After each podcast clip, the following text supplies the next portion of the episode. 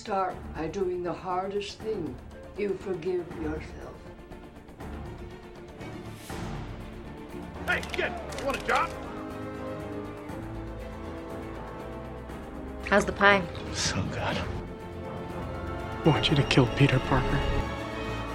You'll get your rent when you fix this damn door!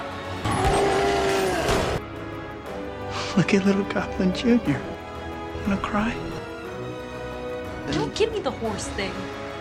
I love it. Romance. I am French. You know, I guess one person can make a difference.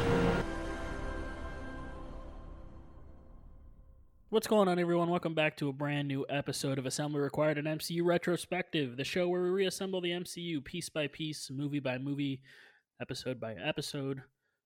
I am your host, Eduardo, and I've got some wacky web slingers here with me.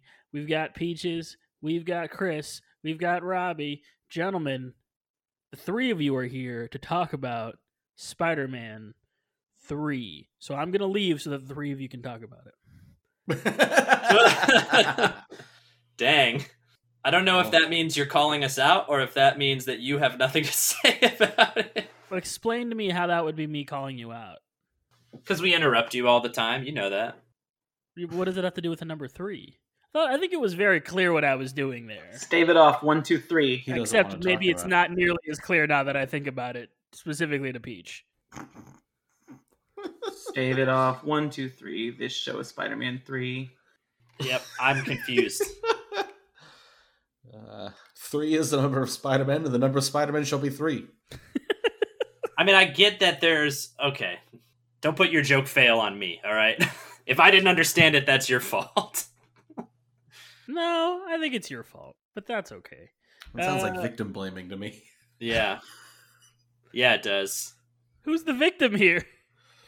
All of us. I'm not the had to- monster, we here you are! to This joke. Not the gumdrop buttons! Why did I sound like Mickey Mouse a little bit?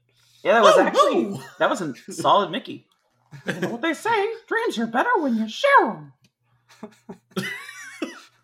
this is getting too meta. We got to get out. You're right. My joke was the worst. Uh, so, all of you listeners out there, this show right here, Assembly Required, an MCU retrospective, is all about the MCU and all of the things uh, involving the MCU. But we've taken a little detour over into Sony Raimi land as we talk about Spider Man, and then we'll talk about uh, some of the amazing Spider Man movies up until Loki comes out. That being Quite. said, this show right here could not happen without each and every one of you listening. So thank you very much for taking the time to listen. And if you'd like to support the show, we are supported by people just like you over at patreon.com slash assembly required. And we've got some new patrons to thank this week. Thanks to Corey and David, our two new patrons. Thank you, gentlemen. Uh, so if you'd like to also support the show, patreon.com slash assembly required would be the place to do it. But gentlemen, today we are talking all about Spider-Man 3, directed by Sam Raimi and released in 2004. Seven. Sorry. Released in 2007.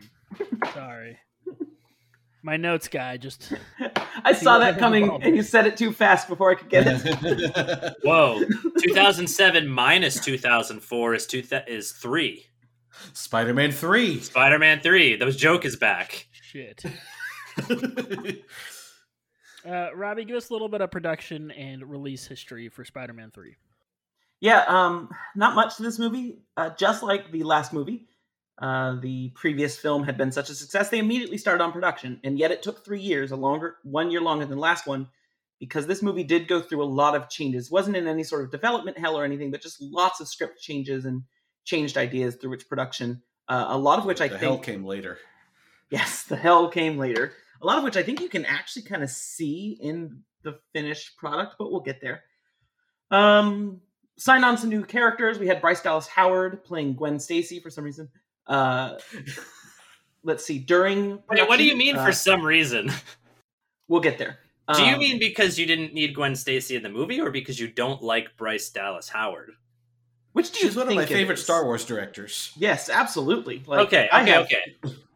I'm just No, I have I have no ill words to say about Bryce Dallas Howard. okay. Just clarifying questions Okay. here. I, Yeah. It, Yeah. it kind of sounded like you had some beef with her. Like she No, I sure was do not. mean at was mean to you at a galaxy place. Anyway, she found out she was pregnant during filming, um, after performing several of her own stunts. I have Oh. seen people say that that impacted the third act of the film, but I couldn't find any um, proof of that. I couldn't find any substantiation of that. Uh, but I have heard people say that she was supposed to be the third act of the film was supposed to be about Gwen Stacy, but Bryce Dallas Howard was pregnant. I don't know. I don't actually People think that's like true. blaming things they Yes. don't like in movies on actresses getting pregnant. Yeah, I agree with that. I don't think there's Did any. they think of that? Did they think that she was going to be the one kidnapped, or That maybe is what I have was going to seen. take both of them? I have I have seen many people say that. I've seen them say that as a matter of fact, and could not find a single thing to substantiate that claim. So I don't understand Hmm. how that works in the story. I I agree. because the way Yes. I mean, not not that I'm going to defend this movie too much, but I do feel like it builds up to the climax that the movie has been setting up for the whole time. It doesn't feel I like agree. a last minute change. Oh, throw Mary Jane in there. Yep, I agree with that. Um, I they just I think wanted a girl to have Peter uh abuse Mary Jane with. So, um, okay. Uh, lots of there was lots and lots and lots of villain shuffling in this film. Uh, of course, early on the rumors were it was going to be the Lizard because they set that up with Curt Connors. Uh, but I don't. Re- there was nothing. I don't think that made it too far. But they did have Ben Kingsley in talks to play the Vulture, and that was a big uh, story for a long time. And I think honestly could have been great.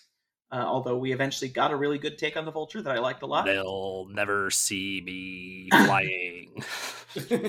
right the mcu how does this fit in the mcu the mcu had the vulture and it had ben kingsley but they are different Yeah. people um Did they also okay? Am I getting this confused? For Mhm. when they were talking about making a Spider-Man four, didn't they also consider Vulture? But they were Yes, looking at John yes. Malkovich for that one. yes that is correct Okay, Mhm. all right. So interesting.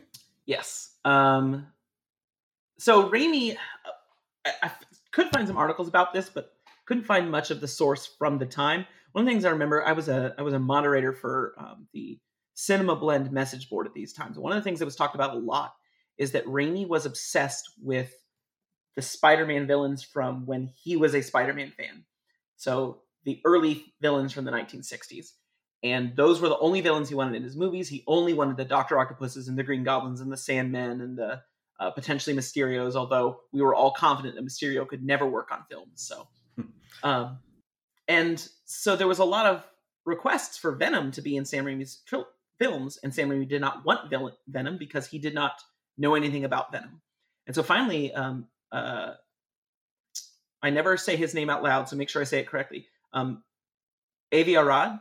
Um, yeah. Okay. I don't know Uh, if it's Avi or Avi. Yes, But- uh, who we know very well. He's the was the creative director of um, Marvel Entertainment, but um, he convinced Raimi that there are villains that fan that are more recent that fans do love, uh, and told him you need to have Venom in your films. Fans love Venom. To Raimi's credit, he then went and researched Venom, and he pushed back on Venom, and he's got a lot of quotes about this because he said that Venom had no humanity, and he wanted to explore the humanity of his villains. Now that's just straight up wrong but that was his his thought process. He, to Raimi's credit, he eventually did go research Venom and did learn that there was humanity to Venom and did include him in the film, barely. Um, so that was how we got Venom, and that was basically also how we got the Venom we got at the last second, shoved at the end of the movie. Uh, he decided he did not want Eddie Brock; he wanted a dark version of Peter Parker, and so that's how we got Topher Grace. Um, instead of a more yes, Sound Lord's eye are twi- eye is twitching because that's So we He got took some- two dark versions of Peter Parker. right. He, wanted, he didn't want you know Eddie Brock's a bodybuilder, and so Venom is hulking and huge, and no, he didn't want that. He wanted another skinny dweeb to be the evil Spider-Man, and that's what we got. Uh, and Soundlord, you've got some stuff on Venom. Yeah. Uh, so uh, Venom, the the symbiote in the comics, was originally introduced in the big crossover event Secret War, which uh, we have talked about on uh, on the on the podcast before. It was one of the first. I don't know if it was one of the first, but it was certainly one of the biggest Marvel Universe crossovers ever uh, at that time. This is in the '80s, I believe. where a being called the Beyonder abducted a bunch of Earth's mightiest heroes and a bunch of Earth's nastiest villains and made them fight on a planet called Battleworld. And everyone sat and had to team up and you know it's been referenced in many of the movies throughout uh, throughout the MCU that we've seen. Uh, but as part of the storyline, Spider-Man is up in space and he gets this black suit that gives him extra powers, and then that led into a big storyline in the comics, which Robbie could certainly tell you more about because I'm sure he's read a lot of them, if not I all of them. Also, I forgot to say, but this is a good point to bring it up that I know Eduardo will appreciate. Um, the original plan for this film was to have John Jameson come back with the symbiote straight from the 90s cartoon, uh, which I think they didn't do that, but I think it's wonderful that he was planning on homaging the cartoon. he's the we grew up with. spaceman. Delicious. Uh, but anyway, continue. Yeah, so uh, eventually that le- ended up leading into the original symbiote and Venom storyline in the Spider Man comics. Now, there have been some interesting retcons to symbiote history uh, more recently in, uh, in Marvel Comics. First of all, in the big crossover event Secret Wars, which involved the collapse of the multiverse and Doctor Doom creating a new planet called Battle World that was a patchwork of all the different uh, various versions of of the Marvel universe throughout the multiverse, and there's all this weird mashup stuff. There was a tie-in comic called Deadpool's Secret War, which was not actually a tie-in to the Secret Wars storyline that was happening then, but a tie-in to the original Secret War, where it was revealed that Deadpool was there all along. We just never saw him because he was conveniently off panel through most of the entire Secret War run. And one of the things that happens is that Deadpool puts on the symbiote first. And that is what makes the symbiote go crazy and evil. And that's where Venom comes from. So that's one interesting retcon. Another one that I think is very interesting is Marvel just wrapped up about a month ago a massive crossover event uh, called King in Black, which retconned the entire history of the symbiotes. So throughout the uh, 90s, it was revealed that the symbiotes were a species called the Klyntar. And I believe Klyntar was the name of the planet they were from as well. Well, it was revealed in the in throughout this uh, King in Black. It's a storyline that kind of started. Don Cates was the writer, and I've talked about him before because he's written uh, some really good comics. He wrote the Thanos comics that I really loved, and he did a good run on uh, Doctor Strange as well.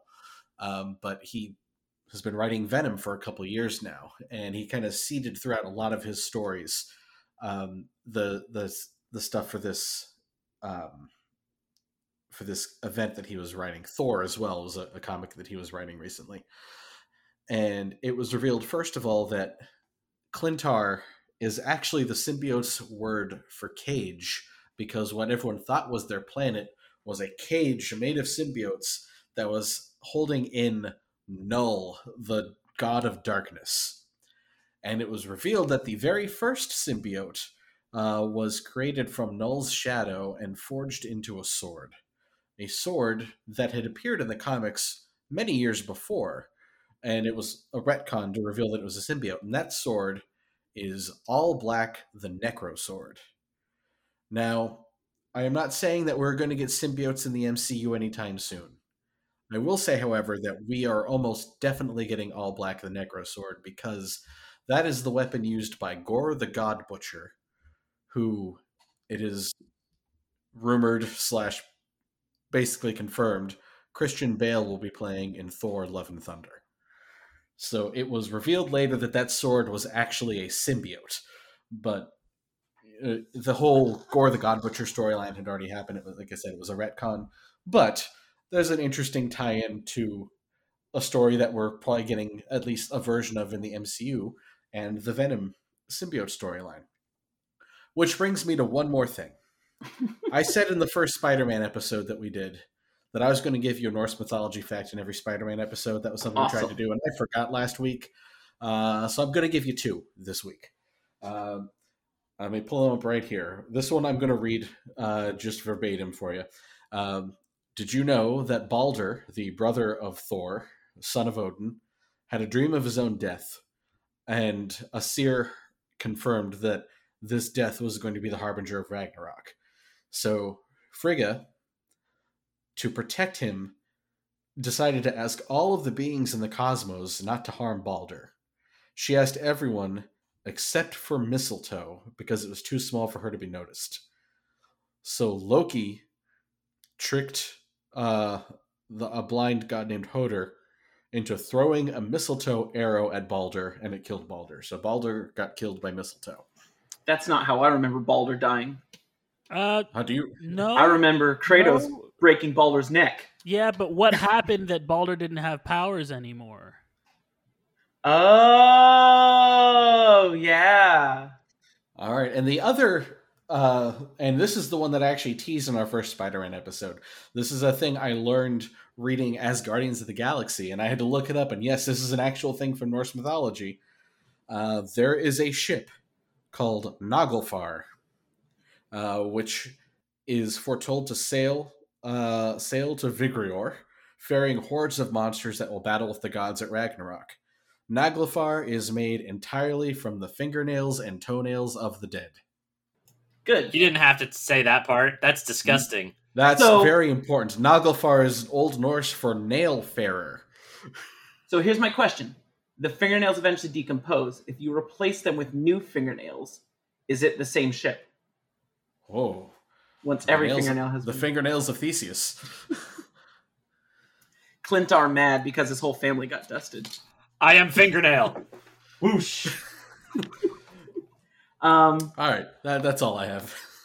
well, I liked it. Uh, speaking of this film, speaking of the film Are and we? the villains, uh, no, but that was important and interesting. Um, we also they also went back and forth on what they were going to do with Harry Osborn.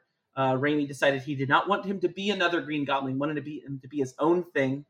So he gave him a flying snowboard. His Um, own thing. So instead of being the Green Goblin or being the Hobgoblin, they made him the New Goblin. His spikes are on the side of his board.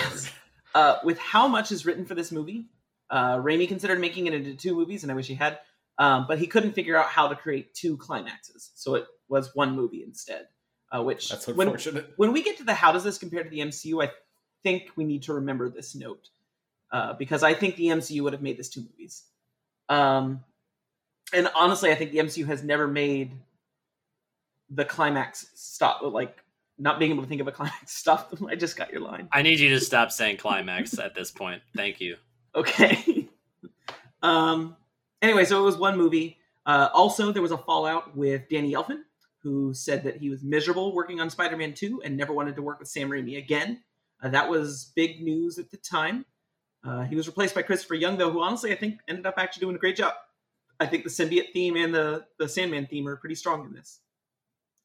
Christopher Young's original treatment did not have much of the original Spider-Man theme from Danny Elfman, though and Raimi made him rewrite the score for the film because he wanted more of the music that tied in with the original two films. Which again, Sam I think, Raimi asked him that while he was staring out a, a window in the rain, and he put his hand up, and then and then we fade into Danny Elfman doing the same thing across town.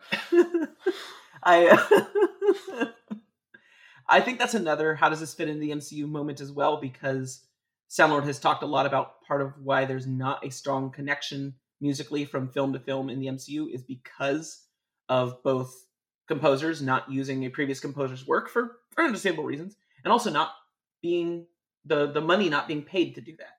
Uh, and I think in this case, Sam Raimi said, "No, we need the music to fit with the other films, even if it's a different composer." Mm. And, Uh, and I think we've talked about how Danny Elfman and Sam Raimi they've made up. So Danny Elfman is Mm-hmm. scoring Doctor Strange in the Multiverse of Madness, and he's saying in an interview, he goes, "Oh yeah, I'm going to be using Michael Giacchino's theme. We'll definitely be referencing that." If I remember, this was about the same time that Howard Shore and Peter Jackson had a falling out, and there was a lot of stress of, oh, who's going to score The Hobbit? And then it was Howard Shore, and that didn't save a thing. But um, yeah, uh, the movie has a 63% fresh rating on Rotten Tomatoes and is not necessarily remembered that fondly, but I think you'll find our takes don't necessarily align with not remembering this movie that fondly. Uh, it did make a hilarious amount of money. It broke the single day record on its opening day with 140 million. It then broke its own single day record again the next day with 118 million. That was eventually, uh, and then it set the single weekend record with 60 million, broken by The Dark Knight. and ended with 895 million at the box office, the most successful movie of this trilogy. And So, yet let's talk about- Spider-Man Four.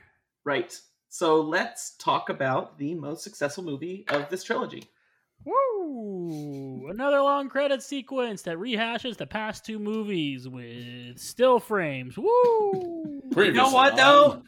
The pro the problem I'm having with these at this point in Spider-Man 3 is that this is the one that it kind of made sense in, but I'm like so tired of seeing the 3-minute intro from the other two that I'm mad at it. I'm like, well, this is your previously on Spider in the Spider-Man stories, but mm-hmm. it makes sense here. But I still am mad because I didn't need 3 minutes of intro music. Mm-hmm. After the opening credits, Peter Parker tells us through a montage about everything, how everything is going right for him. Oh, Peter. He's doing well at work and school and his relationship with Mary Jane Watson. For her part, Mary Jane is headlining a Broadway play, and Peter goes to see her on opening night. During the show, Harry Osborn sits on the balcony and watches Peter with a bizarre, creepy smirk. Peter sees Harry after the show and attempts to talk to his friend, but Harry tells him to bring back his dead father and leave. what a weird thing to say to a person. Raise him from the dead. Later, Peter and MJ watch the stars together on a web. As they do, a meteorite crashes in the park behind them. A sentient black ooze crawls out of the meteor and attaches itself to Peter when they leave. Meanwhile, escaped convict Flint Marko dodges the police and climbs into the apartment of his ex wife and young daughter. Marko's ex wife tells him to leave, but he insists he's not a bad person. Before leaving, he tells his daughter he loves her and takes a locket she gives him and vows to find a way to make her healthy again.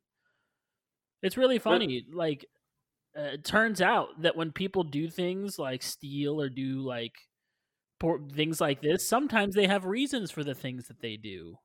He's going to become Ant Man. While running from the cops, Marko tries to escape in a science facility as they begin an unexplained experiment, and Marko trapped in the testing ground. The apparatus causes him to dissolve into sand. I like that their safety precautions are so non-existent. Right. That one it's a sign one scientist is like, "Hey, something's weird out there," and the other one's like, "Ah, whatever. Probably, probably a bird. Just go for it. Who the hell cares?" Yeah, An but then you would have created a bird with sand powers. That would have been even harder to stop. It's an intrusion. Just restart ride motion. It's a sandhill crane. ah. Got him. Peter decides he wants to propose to Mary Jane, and Aunt May gives him her own wedding ring to use. On his way home, Peter is attacked by Harry, who is using modified Green Goblin tech from his father and clearly took the strength enhancer. It was clear when he walked out of the chamber with the strength enhancer.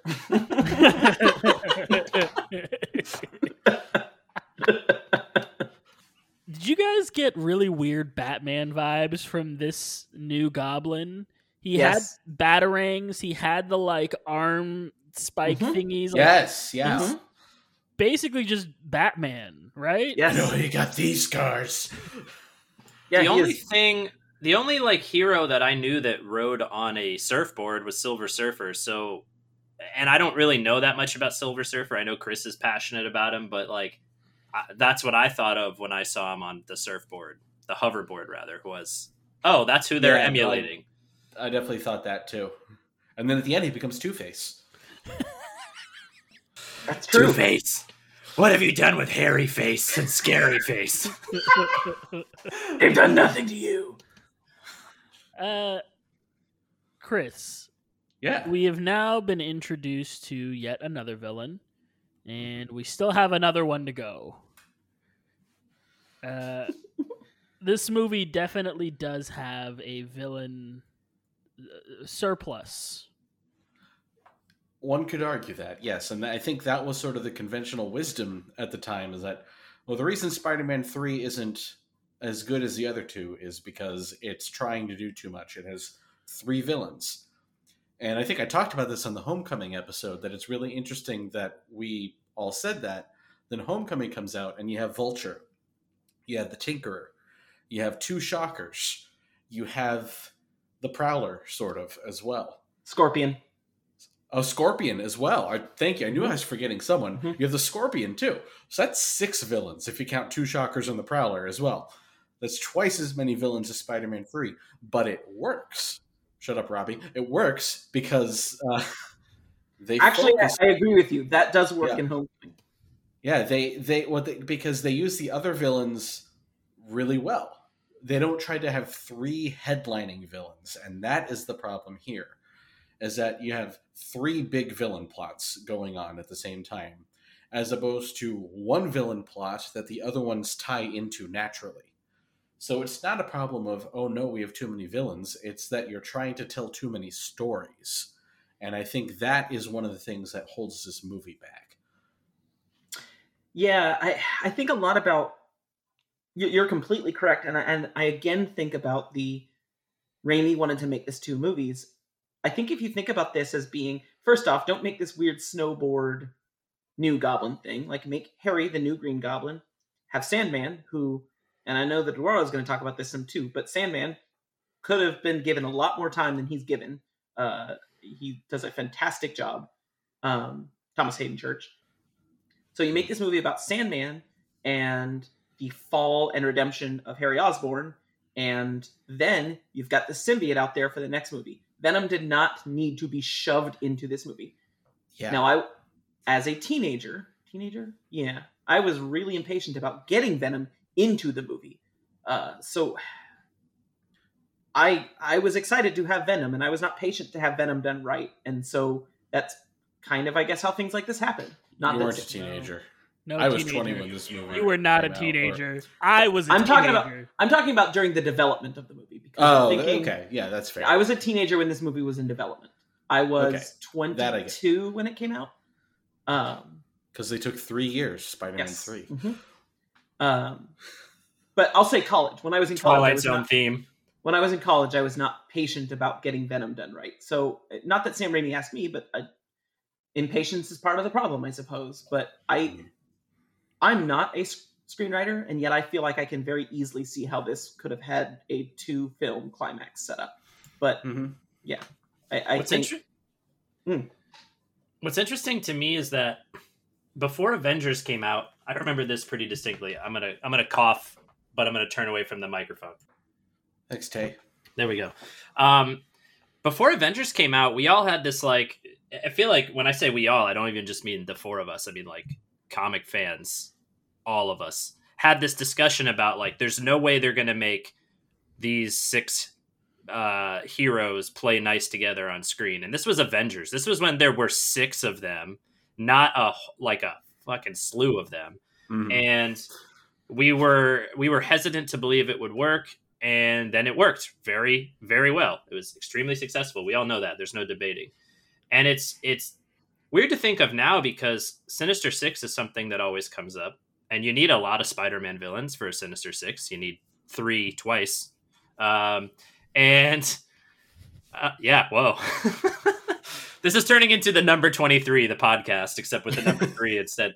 Um, and so I think it can be done, but everything y'all just said is completely right. Like you have to strike a balance. You can have six quote unquote leading villains, but they have to balance each other out the correct way.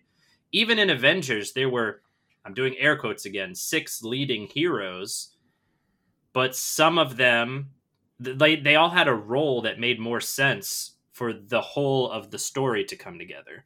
And I think this was three stories that forced themselves to intertwine instead of played nice with each other.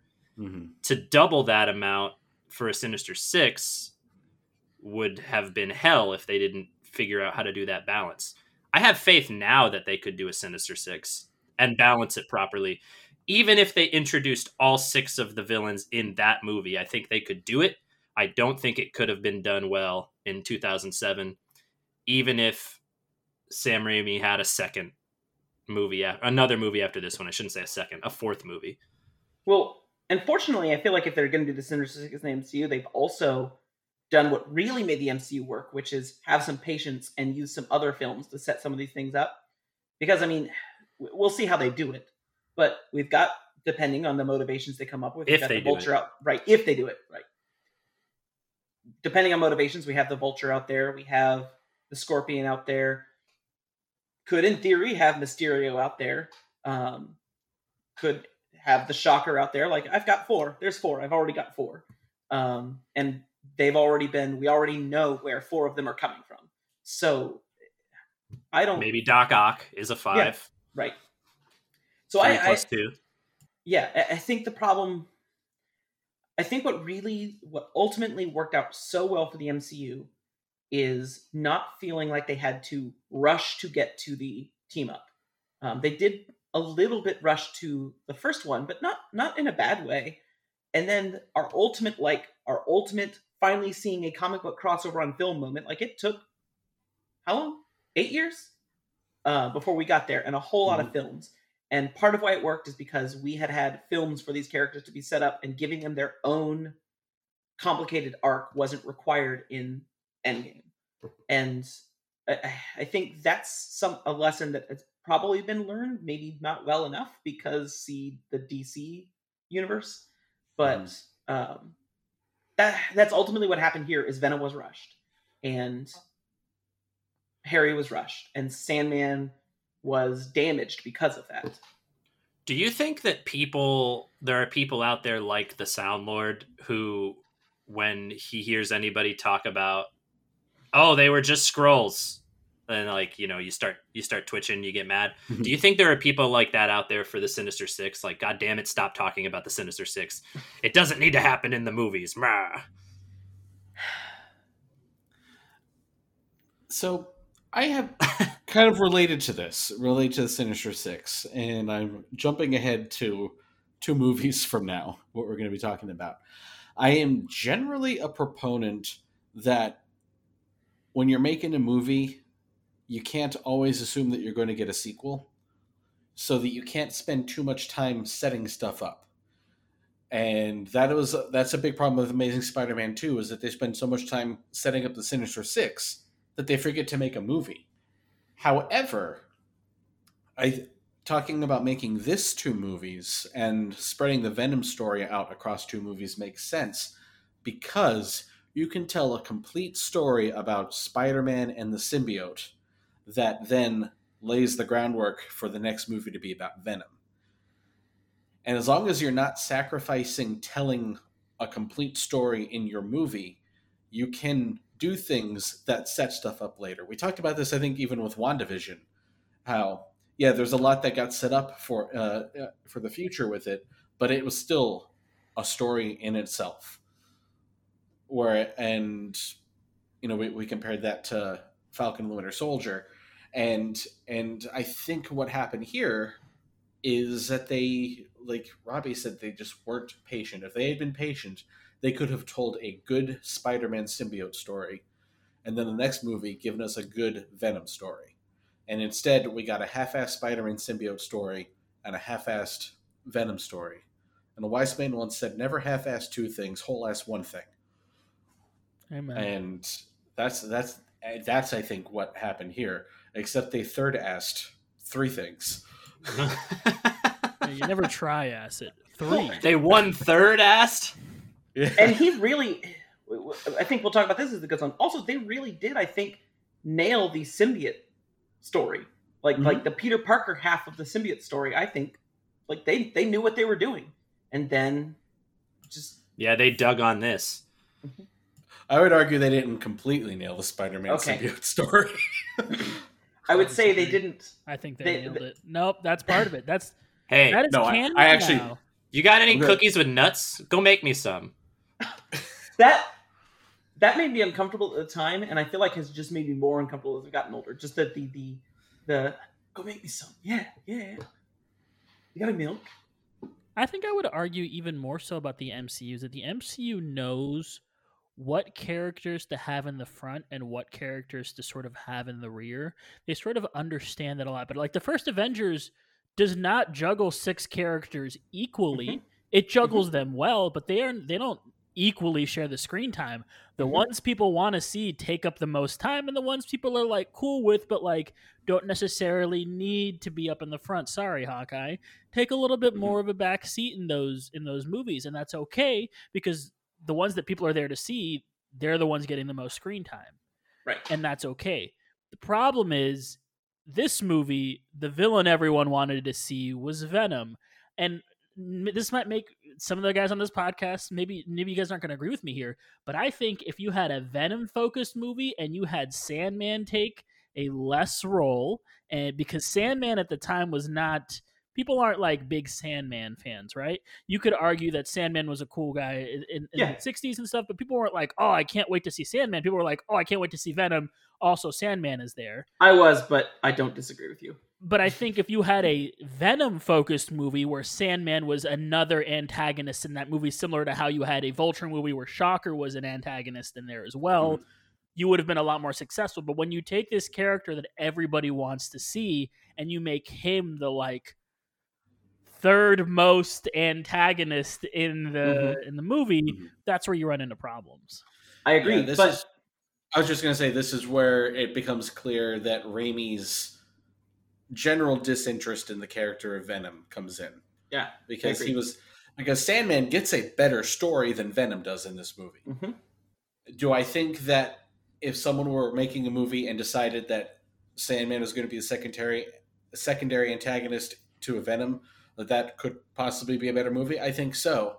I think this is just where there's a disconnect between what the director wants and what the audience wants. agree I with that. imagine it also has to do with the order of operations, right? Like based on what Robbie was saying earlier, if Raimi already has this grand plan to have a Sandman plot, and then they're like, "Hey, you got to throw Venom in here," he's not going to throw away his script and start over. He's just going to figure out how we, can he integrate this character that I am told to include into the work I'm already doing.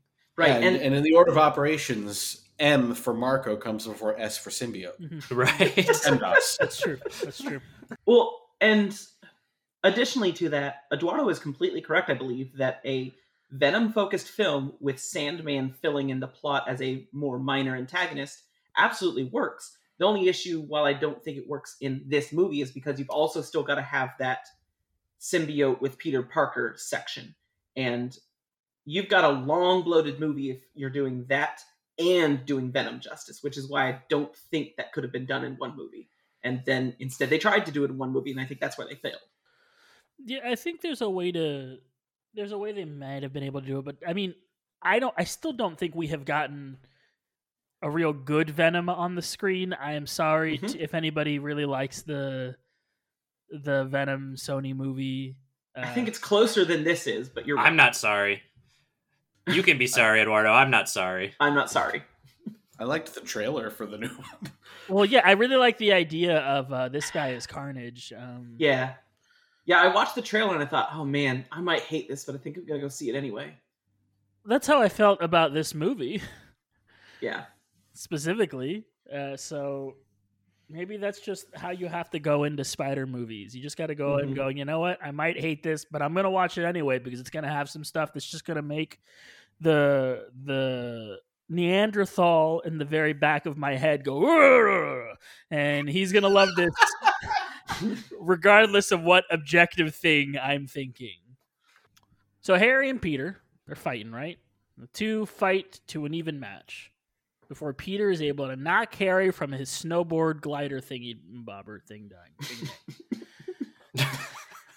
the fall causes Harry partial amnesia and he forgets his anger with Peter conveniently. He just I don't remember anything, Peter. I don't even remember my dad, but I remember you and Mary Jane. What's their definition of short-term memory loss? right Selective Do they memory think loss. it's memory loss that goes away in the short term? also while we're at it it doesn't even necessarily it's not an important plot to the film he gets it back pretty quickly he gets everything back not much really happened by harry forgetting things for a little while other than it made it convenient to shove him away so we can focus on sandman uh, the part of the brain that got hit was the the section he was storing all of the Peter is Spider Man stuff. That's what happened. It's just a placement thing, yeah, yeah, yeah. you know. Yeah. He hit the Also, something about this something about the sound when uh, Peter slings like the web as a tripwire and Harry runs into it. Something about that boing sound is like Well, it's fun. really satisfying. They cut know. the they cut the music during that part too. It's just Uh huh. the sound effects. Yep. so it just stands out. Mary Jane's debut gets dunked on by the critics. when Peter tries to cheer her up, he makes it about himself and Spider Man, annoying MJ, obviously. You know what? I'll argue this movie has a villain problem, and not because it has three villains, but because it has four. Because Peter Yes. Parker is a villain in this movie because he's such Yes. a goddamn idiot. Yeah. He Just at all times. He's an a hole before he gets the symbiote. Yes, he's so so, stupid. Just like Yeah. every decision I'm he makes. Spider-Man the and wrong- everybody loves me. This that's a thing when I was that's another reason that this movie hits different for me as an adult is because when I was a kid I was like I guess a teenager when I saw this I was like why is she getting mad at him? He's trying to relate. And then as an adult I'm like he is not listening. he, he needs to let her talk. He's so stupid. Downtown, a crane accident puts the life of Gwen Stacy, daughter of police captain George Stacy, classmate of Peter's, and girlfriend of Daily Bugle photographer Eddie Brock, quote unquote, because they've only been on a coffee date, in danger. But she's saved by Spider Man.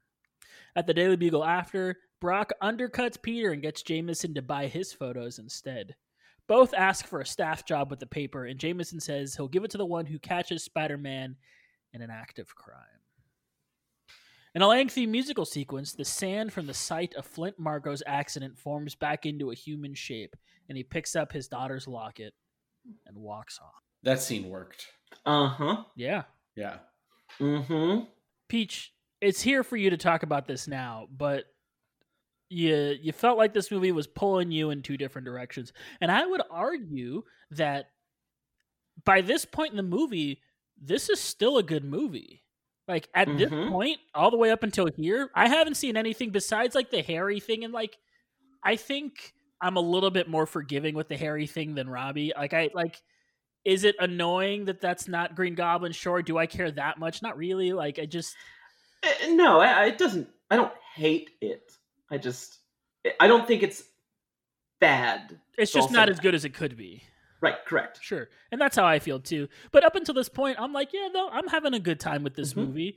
But this movie uh, pretty soon is going to take a turn into what is Well- happening. Yeah, I think any point honestly is a good point to talk about it because you're right. Like I, I feel like this movie starts off giving you a false sense of security. Like you know what, maybe this can work, and then you know certain parts of it push you in the other direction. But as I was saying before, it just hits me differently as an adult. Like I don't, I'm not going to get into specific details, but certain you know sad plot points um, from different life perspectives that I've now had just hit different. And then in general, just the feelings about the movie that I have. I I think overall it's frustrating because I want to be angry at this movie, I guess. I think I think that's what I want because on the one hand, it, the things it does well, in my opinion, I think it just does really, really well. And then on the other hand, the things that it does shitty, it is like the absolute pinnacle of shitty. And I would love to see a cut with those things just removed from the movie. Also, the movie is two hours and 36 minutes long. I didn't realize it was Lord of the Rings. Um, but like, there are things about this movie that are just done so well. In particular, Sandman's story, in my opinion, is just very compelling. I I like that they have given this villain a reason for villainy that isn't just smash, smash, kill things. Like like you can kind of not that we're villains, but you can kind of sympathize with him in a way. Like you you don't hate him, you kind of want him to come out ahead at the end in a certain way. Um, I I also don't mind the Harry plot. I also think that might have something to do with the three main uh, actors that have come back. Um, kind of just touch brushing up on their their skills in this movie. I feel like I feel like James Franco has acted a lot better in this movie. Um, I feel like the other two were already improving, but this is their best performance uh, out of the three.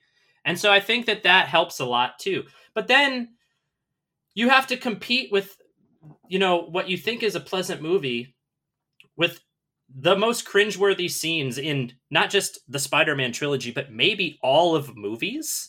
Like, just maybe movies in general. Like, people think about that dance scene and they think that's cringy. And one of you said this in the group chat, and I was going to say it anyway, so I'll just steal it because the listeners aren't in the group chat. The, the dance scene is not that bad compared to the bar scene afterwards. I it is they- so I mean, compared awful. to the other dance scene. Yes, but it is so awful. Like for him to not only is the point of the bar scene awful because all he's doing is going in there to flex on Mary Jane, but the now dig on this and then the snapping and then he takes off his jacket and Gwen Stacy's hair whooshes back and then he's dancing up. It's so so bad. I like had to look away from the screen at points. I was embarrassed to be watching it. Um, we've t- we're gonna talk about Venom even more, I'm sure later, but like Venom mostly kind of just being wasted because he was one third assed. Uh, when Spider Man stopped in front of the American flag, I wanted to throw up. Um, also, any movie where cheating is a plot point that makes my blood boil a little bit. Like I find that cringeworthy. I didn't, I didn't like Spider Man laying the their kiss on Gwen Mhm. Stacy, and I didn't like Mhm. and I didn't like Mary Jane retaliating by visiting Harry and kissing him in the kitchen either. Mhm. I, I, that's not. I'm not a fan of stuff like that. And that's and that's why I'm like, should I hate this movie? Should I not hate this movie? Because it's just those two extremes, like at war with Right. each other. I, I just want the good parts of this movie.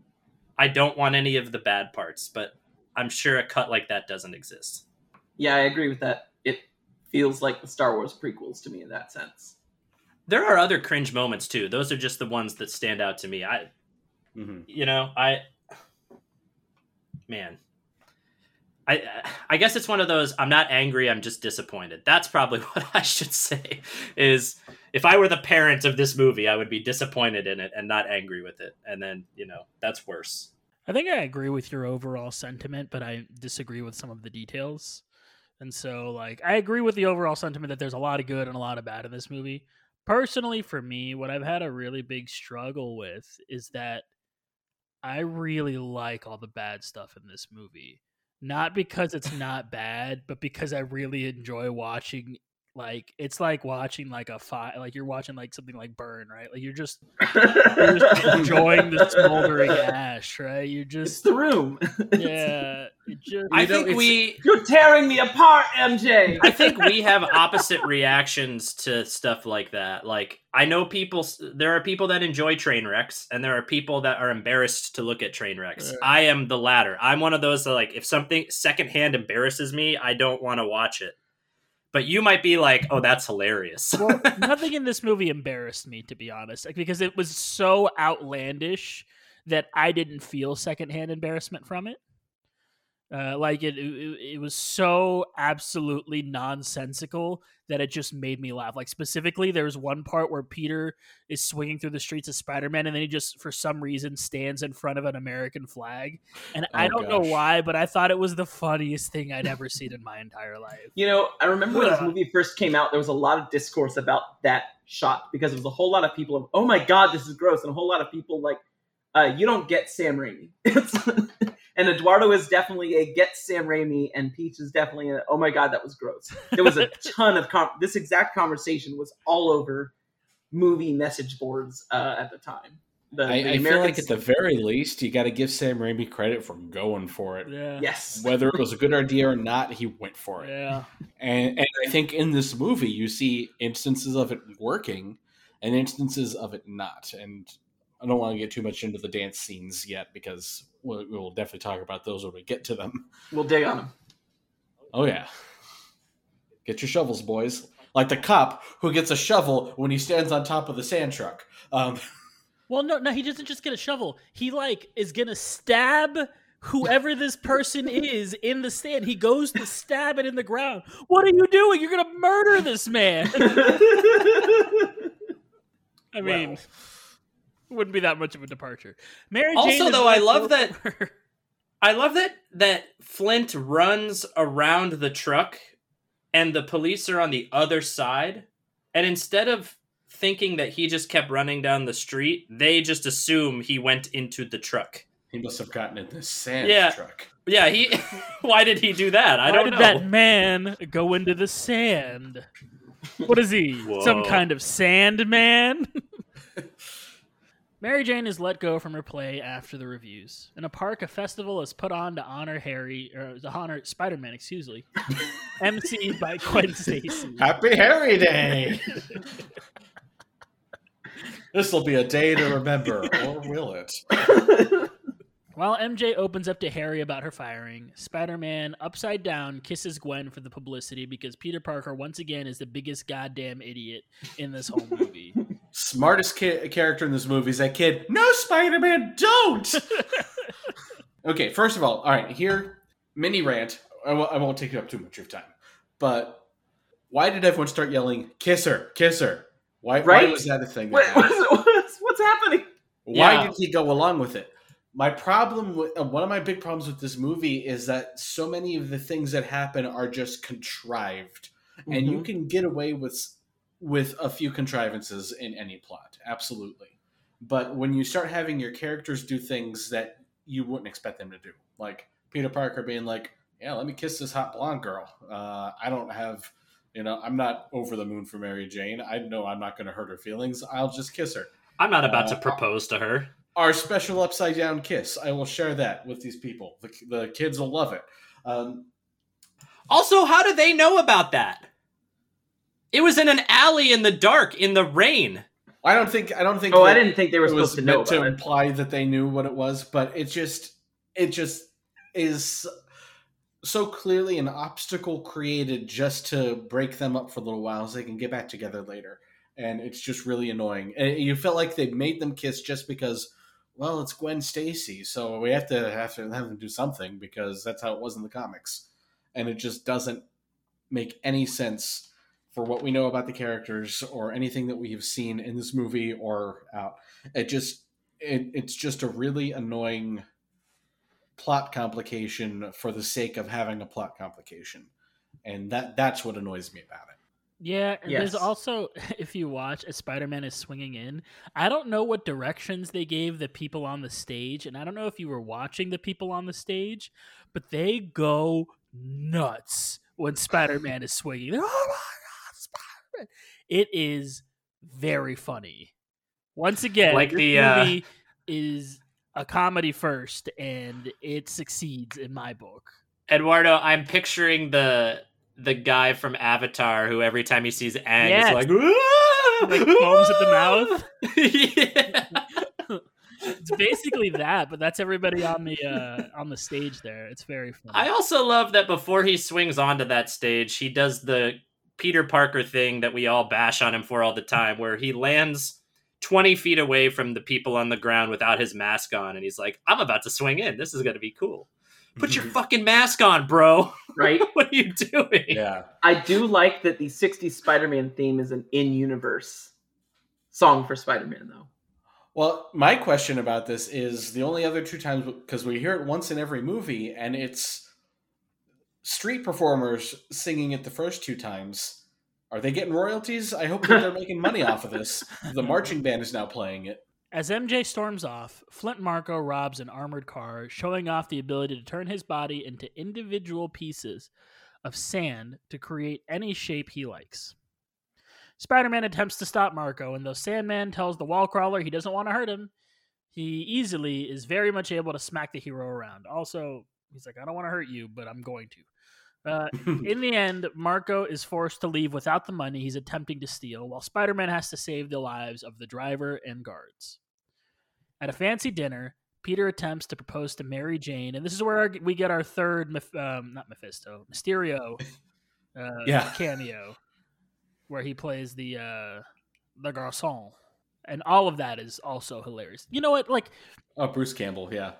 all of that is hilarious and i i feel like maybe this movie would have been better if and i don't think this is a controversial statement we've already talked about this movie needs to be split up but not even from a uh, Spider-Man gets the black suit, and then there's a Venom movie. I think this movie should have just been about Peter, MJ, and Harry, because in Mhm. my opinion, those are the strongest parts of this movie. That relationship Mhm. between the three of them is the strongest part of this movie. And if they would have just revolved the movie around that, I think it would have been way better. Because those parts I ended up really enjoying.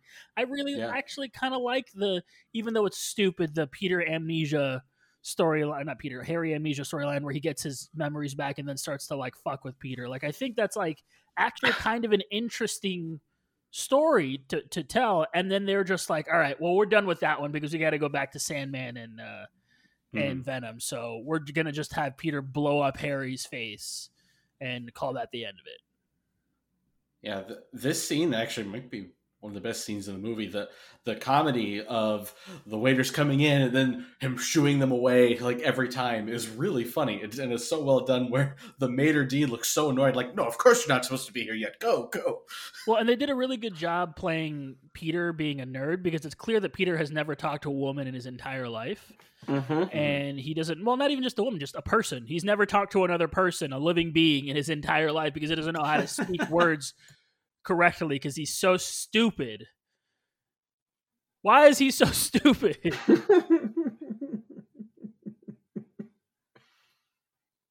God he's dumb.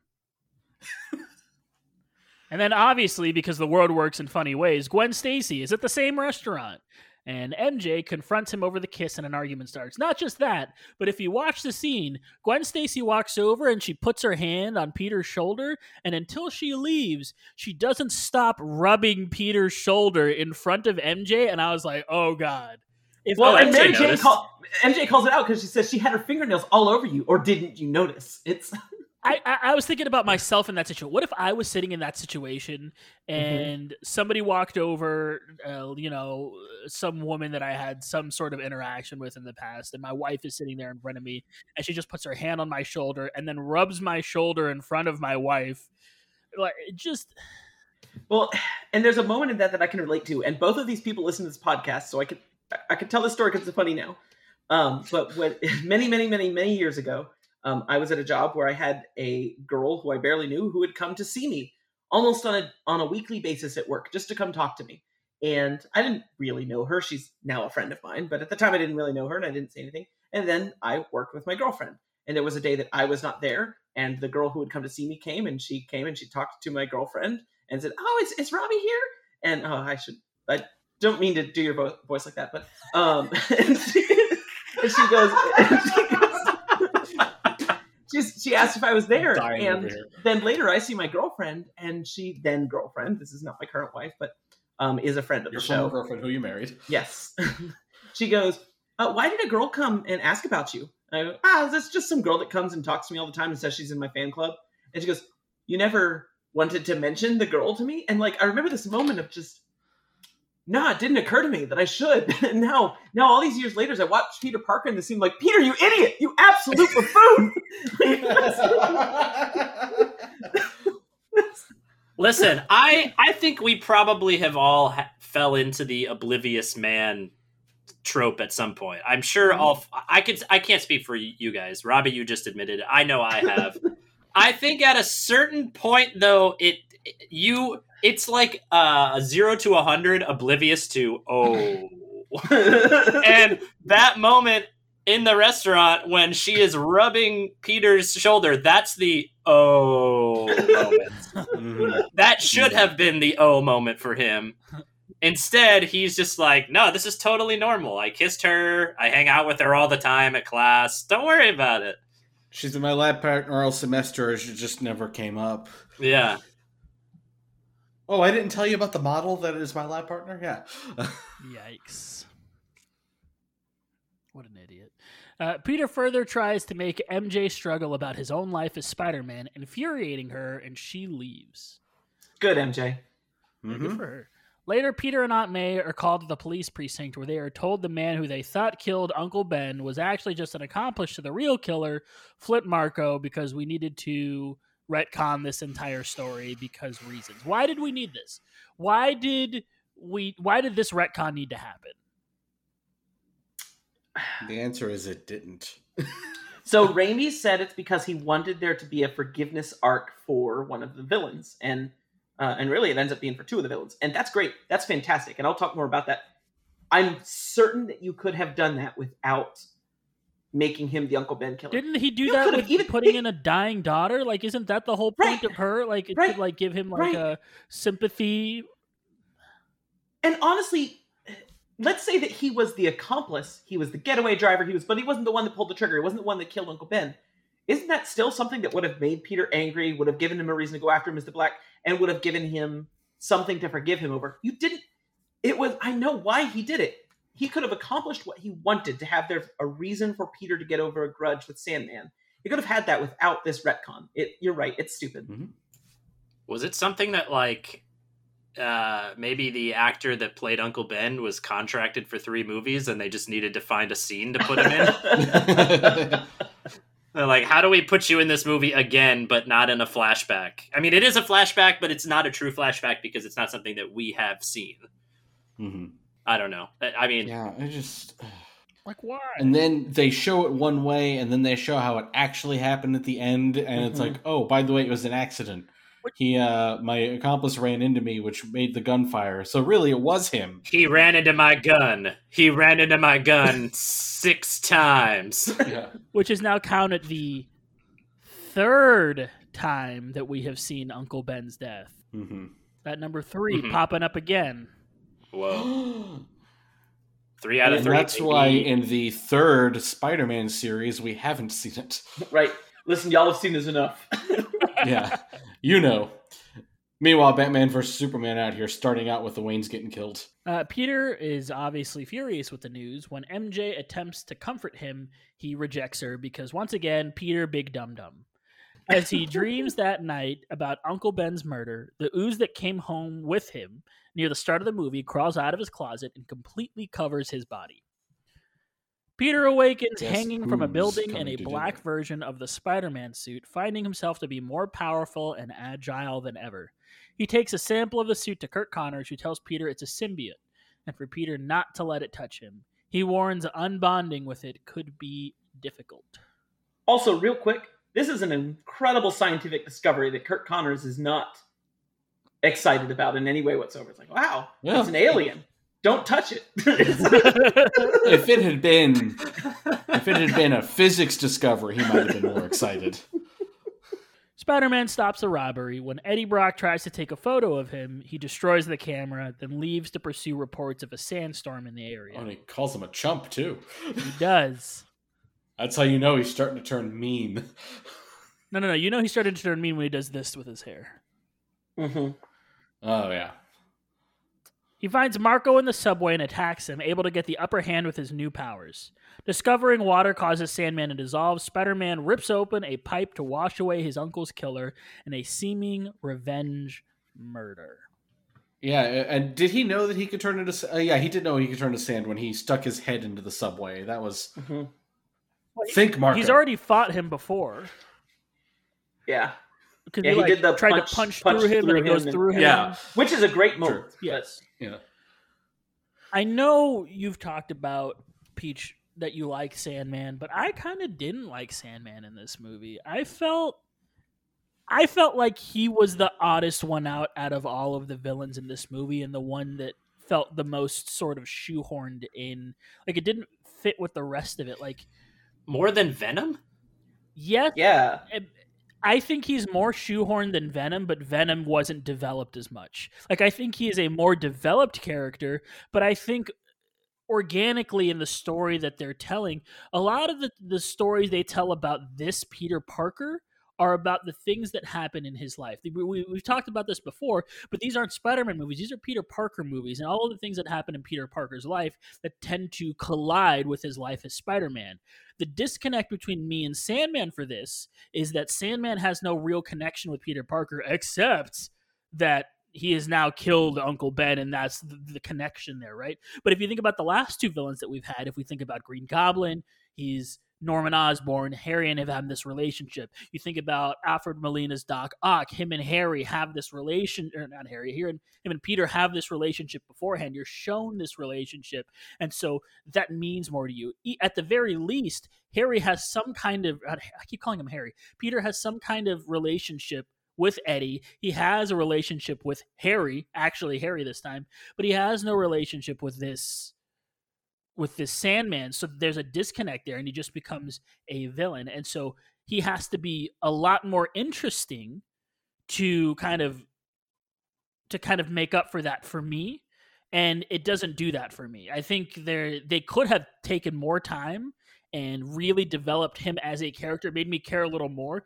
because I, I think their intention was be like, oh look, he's got a sick daughter, he's not just doing this, but then he then also just kills a bunch of people and does a bunch of bad stuff anyway. So like it, there, there's definitely like a disconnect there, and I think that's why the, the that character just kind of feels off for me. That's not to say that the Venom character is better because I don't think the Venom character is better, but I think it makes more sense in this these stories that they have been telling for the Venom character to have been a more prominent villain than the Sandman that we were given. I I think I agree with your sentiment, but I don't know if I would say that Sandman has any more or less of a connection to Peter Parker's life than Eddie Brock because Eddie Brock was also just introduced in this movie. They just met at the Daily Bugle and then Peter exposed his Photoshop and now he wants him dead. Like there's not that much of a connection between those characters either. It's just they happen to be competing for the same job. Right. And I would also argue that Flint Marko has a huge connection to Peter Parker in this movie. It's just that it was forced and unnecessary. But he yeah. does he killed his uncle. I I mean, you're not wrong. Yeah, whether or not we like decision. the connection, right. the fact that I hate it so much probably skews yeah. my yeah. opinion a little bit. That being said, it that's fair. Just because it was introduced in this movie doesn't necessarily mean that there's not a connect. Like I think one, I think Topher Grace, for all of his poor selection of movies to do, uh, actually does a decent job with what he's given.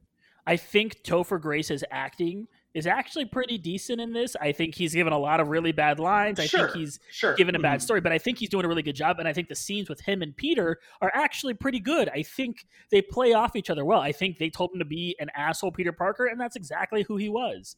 Which is sort of kind of just like how he talks normally. it's, like, it's like he's just Eric Forman out there, right? Like he doesn't do anything different. He's just one of those guys that just kind of plays himself and that's just kind of what he did there and i think it worked and i don't think the flint Marko thing worked i just my problem i think my biggest problem with flint Marko is that i just don't care about him because he doesn't make me care about him i don't think the actor i think he was given a good story and the actor unfortunately wasn't doing it for me whereas i think topher grace was acting well and was given an awful story oh man I so just the, now I don't agree with you at that's all. That's the first thing you said that I think is a hot take because yeah, I think Thomas Haden. It's the teacher from Easy A. Yes, I don't know if you guys have seen Easy A, but he's, he's the, the flight mechanic no. from Wings. Uh, I haven't seen him in anything else that I know of. Uh, I grew up watching Wings with my family, so that's where I remember him from. And then Sideward came out right before this, and or not right before this because Sideward is what got him the role in this movie, or Sideways, not Sideward. Sideward's a brewing company. Sideways. Um, oh, that movie with the rhino. Yes, yes, the movie with the rhino. Um, so yeah, I don't. I, I agree with you, Eduardo, that he is not given enough time in this, and I completely agree that that hurts how he fits in the film. Um, I agree with what you're talking about with the connections, although what I disagree with is he does have a connection. But man, I disagree about how Thomas Haden Church plays him because I think it's fantastic. I just looked him up. Literally, the only movie that I have seen that he's in is this movie. Wow. Uh huh. I don't know, man. He's just he plays it so serious. The like he does. He's to me, he's one note. He is the same throughout his entire performance, and to me, not showing anything else except for uh, no parents. You know, oh god, everything's awful all the time. Like I don't, I don't see that. The only time you get a little bit of it is with his daughter, but he doesn't actually really say anything to his daughter. He just looks at her kind of seriously and then takes a locket from her. Like he doesn't I don't get anything else from him and so I don't he doesn't feel like a person. He feels like some like like a caricature of someone who is a serious supervillain. Now you guys can disagree because it looks like all three of you are disagreeing and that's okay. I just don't know how. I, I'm thinking about like our comparison litmus test at this point. I'm thinking about Eddie Brock, and he also acts the same the whole movie. He's a smarmy asshole to Peter, and then he turns Sure, into but he- Venom, and he's gives still you- a he smarmy you A little asshole. more. He gives you a little more range. I think there are parts where he's happy, where he's Does he? kind of gross, where he's angry. I think you get more levels, whereas A- Sandman is angry or angrier, and that, those are his levels. He's sad too. Yeah, I mean, Yeah, but his I- thing is that he's just sad the whole time, right? Like he's just sad and angry. I just like when Spider Man says, I'm the sheriff around here, and he just responds with, okay.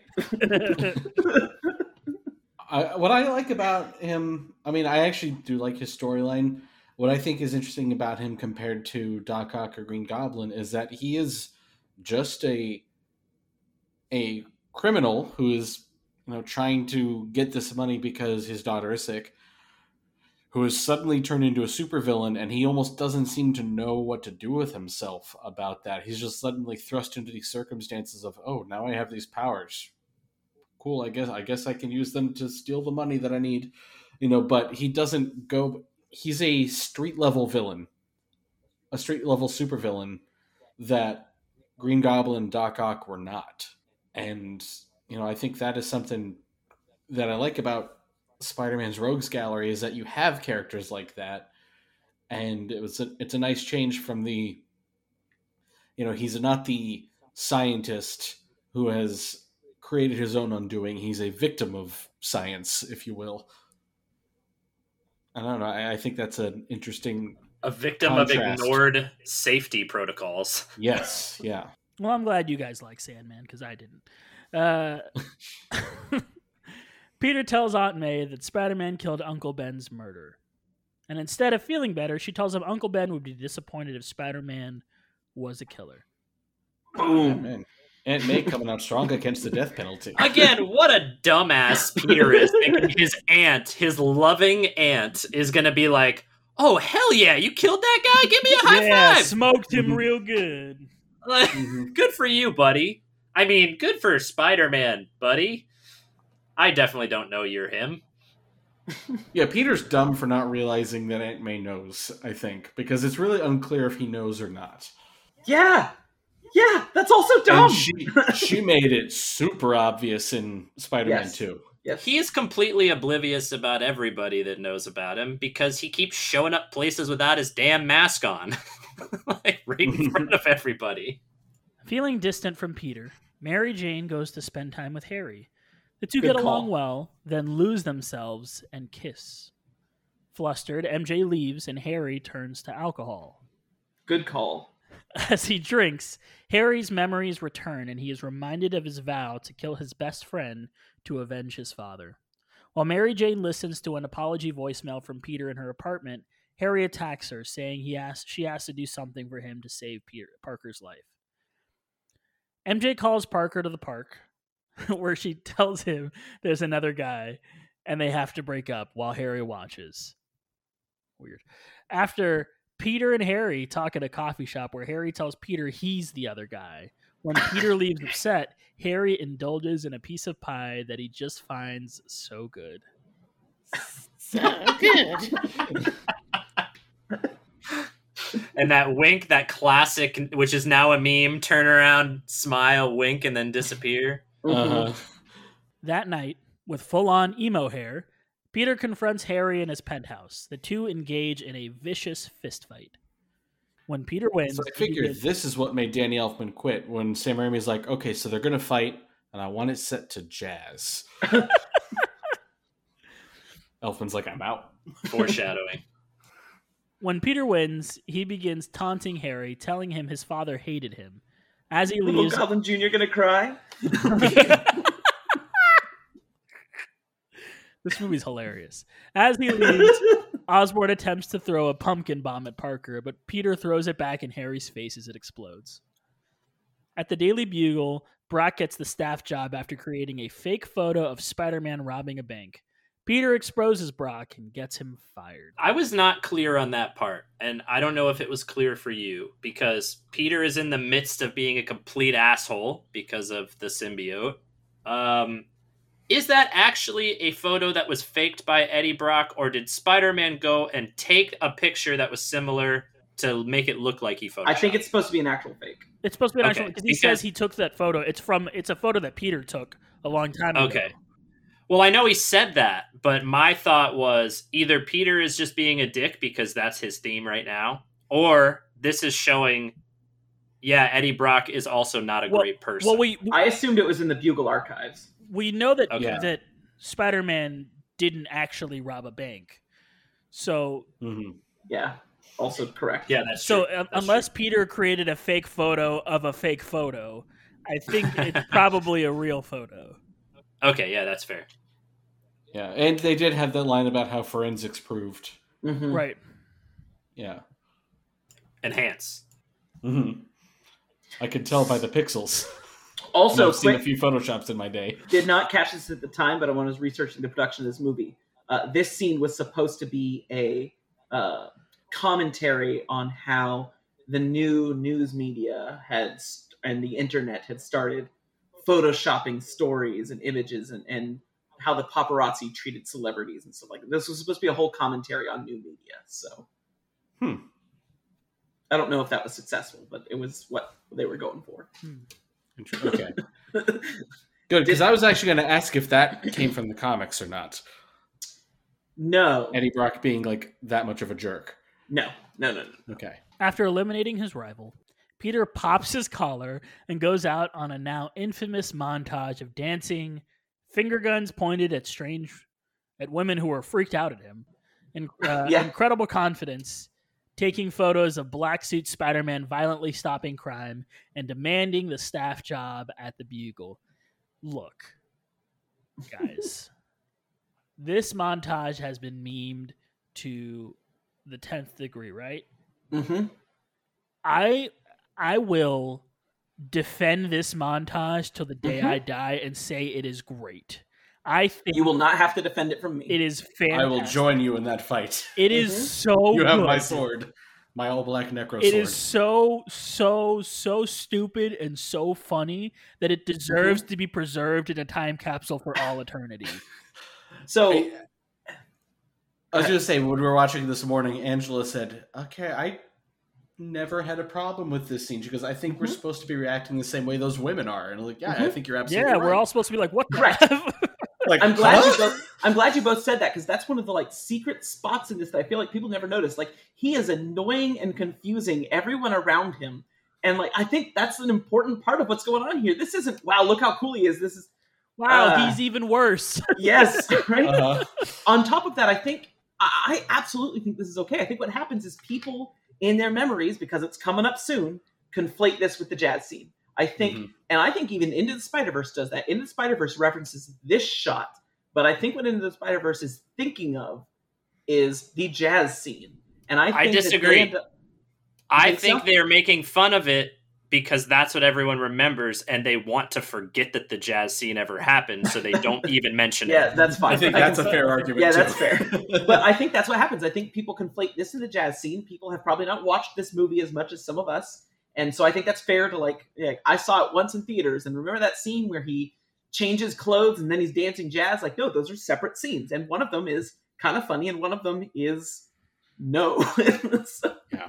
so, If nothing I- I else, you have to you have to respect the confidence that that man has just walking down the street dancing in front of New Yorkers. I would never have the guts to do that. Well, it's I would exactly what someone who has never had confidence in their life thinks confidence looks like, right? Yes. Can't- can confirm. Like someone who is like just has never That- never understood what that Yep. feeling is like. They're like, "Oh, that's it must feel like this. It must feel like you pointing your fingers Uh-huh. at people, popping your collar, dancing, doing whatever you want." Yep. Yeah, I mean, yes, he's lost Mary Jane, but his life is going real swimmingly right now. Yeah. And, you know, I can remember the first time my life started going swimmingly. I was probably, unfortunately, not too far away from obnoxious Peter Parker. You're painting yourself in a great light today. yeah. I, oh, well, then let me try again because I'm not trying to do that. I remember chocolates. During the montage, Curt Connors tries to explain to a bored Parker that the symbiote amplifies aggression in its host. Peter arrives, or Peter invites Gwen to a date seen by Eddie Brock. The two go Good to call. a jazz club where Mary Jane is currently working as a singing waitress. While she sings, Peter interrupts her performance with his own absolutely over the top dance, humiliating his ex.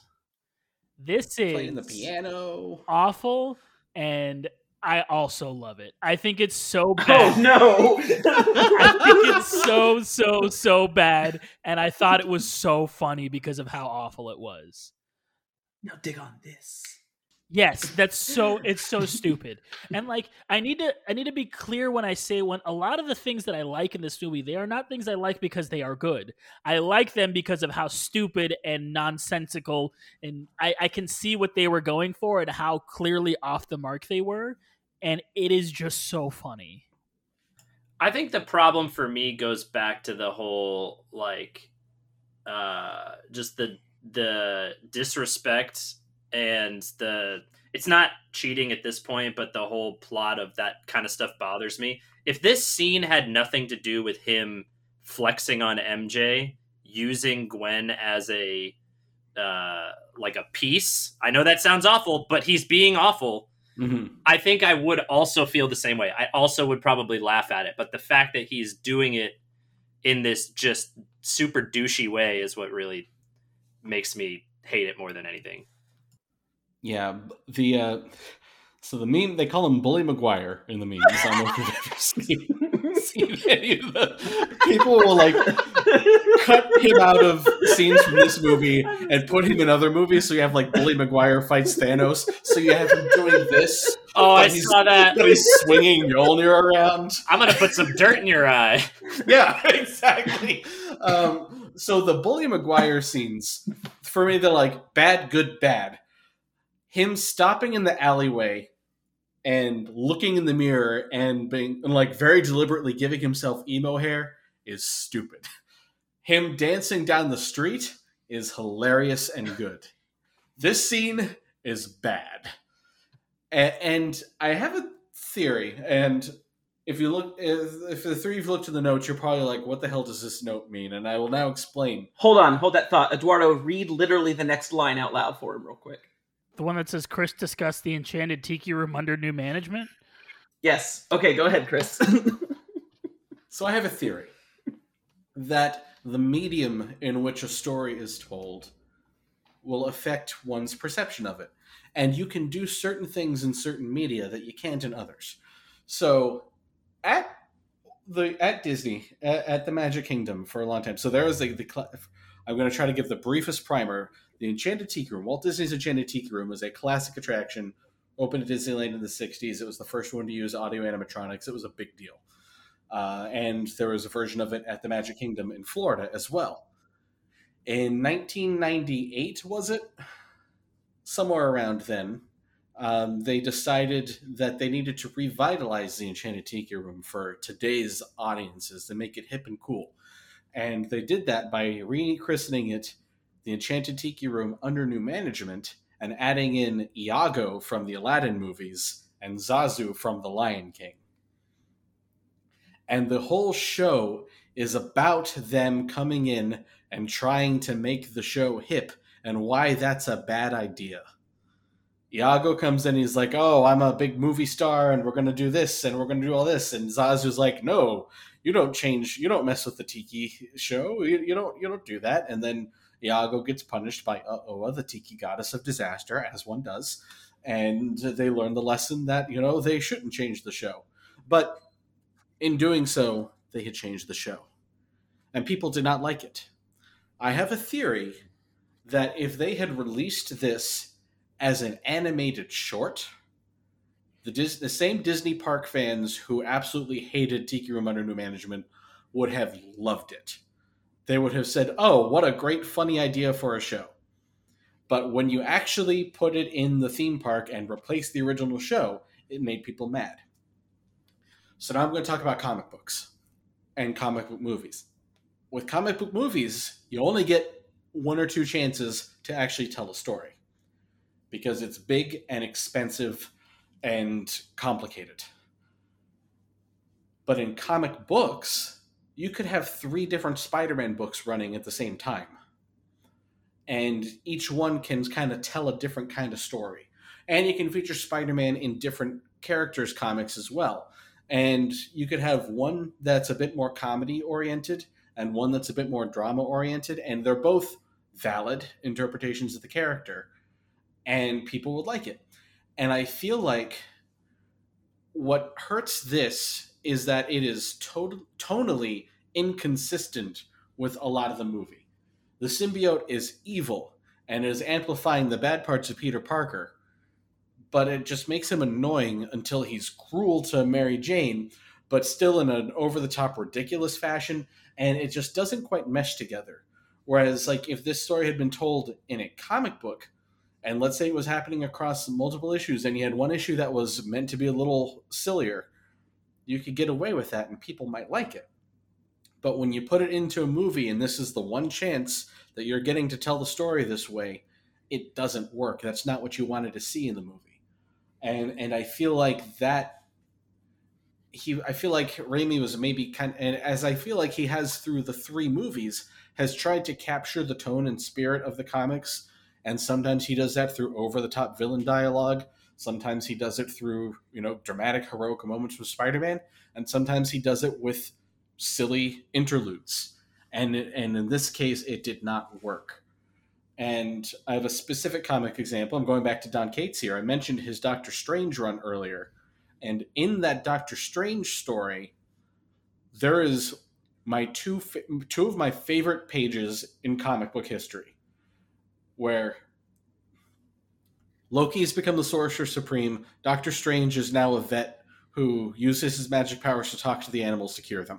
He has a friend who's a ghost dog. It's great. Um, but Doctor Dolittle. Yeah, exactly. And uh, and Doc- Spider-Man um, ends up having to. He's looking for Doctor Strange because he needs him, and and he's he's helping Doctor Strange. And at one point, he says, "Hey." You could talk to animals, right? Could you make me talk to animals? I've just always wanted to talk to a spider. And then there are two pages where the art style completely changes. They bring in a completely different artist from the rest of the issue. And it's just two pages of Spider Man talking to a spider. And Spider Man is in a Spider Man suit and he's wearing a sweater. And they're like playing catch in the park. And it's really silly. And then it ends with like this real gut punch emotional uh, uh, thing. Uh, for those of you in the Discord, I will post it later. Uh, so there's your incentive to join our Patreon. You can see what I'm talking about, or you can Google it and find it very easily. Um, but it's a weird, out of left field interlude, and because it's in a comic book, it's great, and it can be great. Something like that could be great in a movie as well. It's just, just this one does not work because it kind of undermines the characters and the tone that it's going for it can be a good enhancement, but it just does not work as a movie scene here. So those are my wild plot points all brought together into one thing. I'm just really angry. went- Uh, go, you go. I was just gonna say I'm mad at you for reminding me of Under New Management. I'm sorry. They just they they wanted to make it a plot point that he needed to hurt MJ, and they took it 95 steps too far. I agree. Yeah, yeah, it could have been done if it need that scene needed to be treated with more seriousness than it was. Mm-hmm. Mm-hmm. When you kept the goofy tone from before, which worked for that scene, it didn't work in this one. I agree with that. Eduardo loved it though, so it's okay. We're having a stare down. So it's very specifically, did you like when he takes his jacket off and it blows back, literally blows back Gwen Stacy's hair? Okay. Yes. I liked all the stupid things of it. Uh, I- mean, look, do I like when he hits MJ? Of course I don't, right?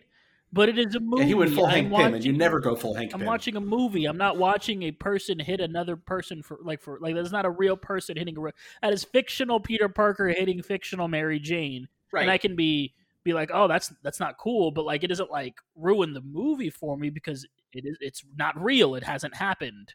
So that it doesn't it doesn't bother me as as much.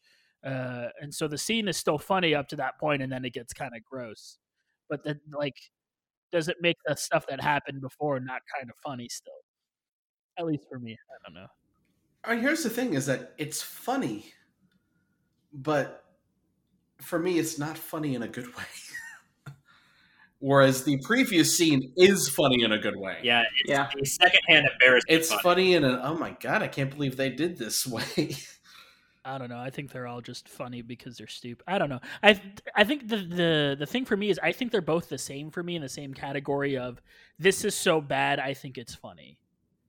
Hmm. I think they are both in that category for me. Where like okay, see, I think I I genuinely think that the street dancing scene is well executed funny, and I think this is what the hell funny.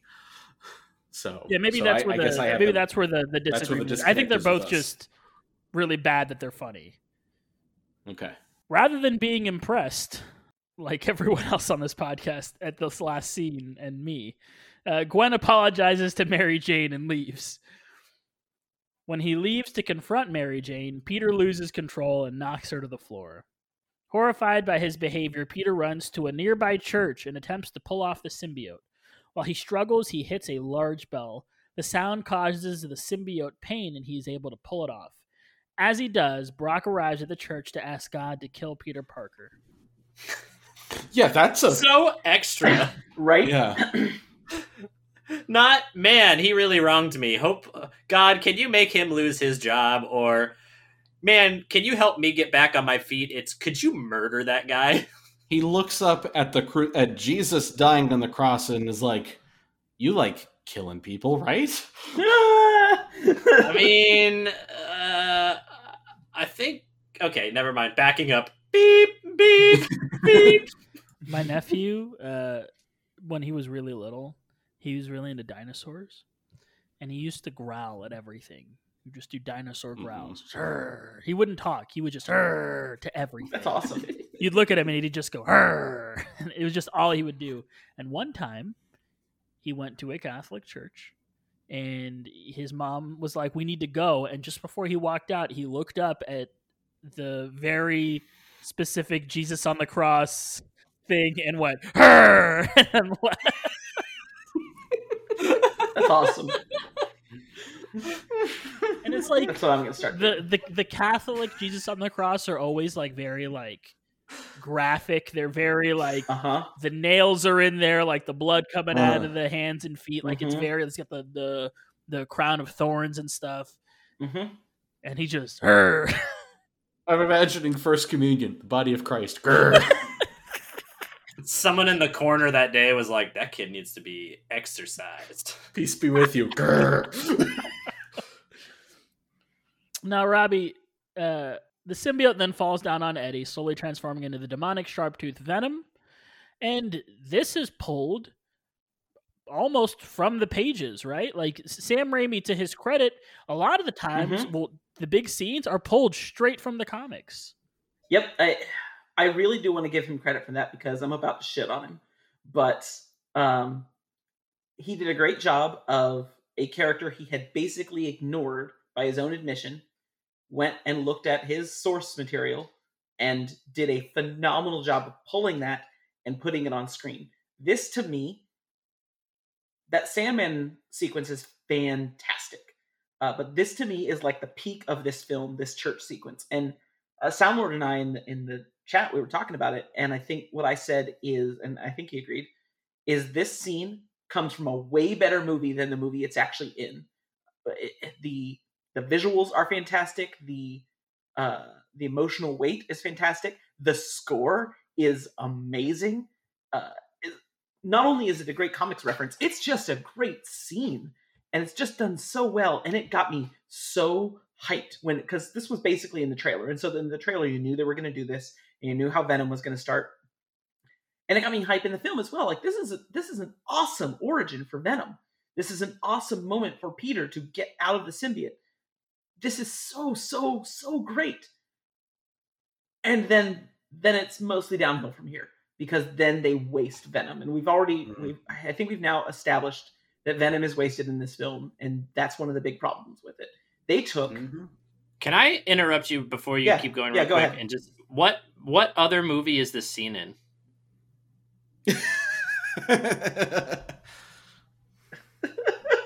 Thank you, Peach. Um, so I, I think Wait, that was not a joke. Why? I don't know. He's oh, he means metaphorically. It feels like it's from a better movie than Spider-Man Three. Oh, I thought you literally meant they took a scene from a different movie and embellished it. and I thought you were joking by thinking that. No, guys, You're like why are we joking about me being dumb today? like I, I, I'm of the listening to your no, I'm, I'm Metaphor. listening.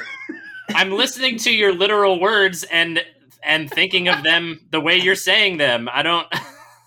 I'll tell you what better. Why is Venom? All right. Well, Um, I'm sorry, Peach. I'll, I'll make sure I won't use metaphors that go over your head before you can catch them. I, Um, okay. I'm What a weird, what a weird thing to dunk on me for. For I'm not dunking on you. I just mean everybody in general. Thank you. I'm not dunking on you. I'm sorry. Uh, I kind of Duncan. I just All thought right. it was Listeners, in case y'all are also confused, Robbie didn't mean a, a real movie. He just meant it was a metaphor. So go on with your point.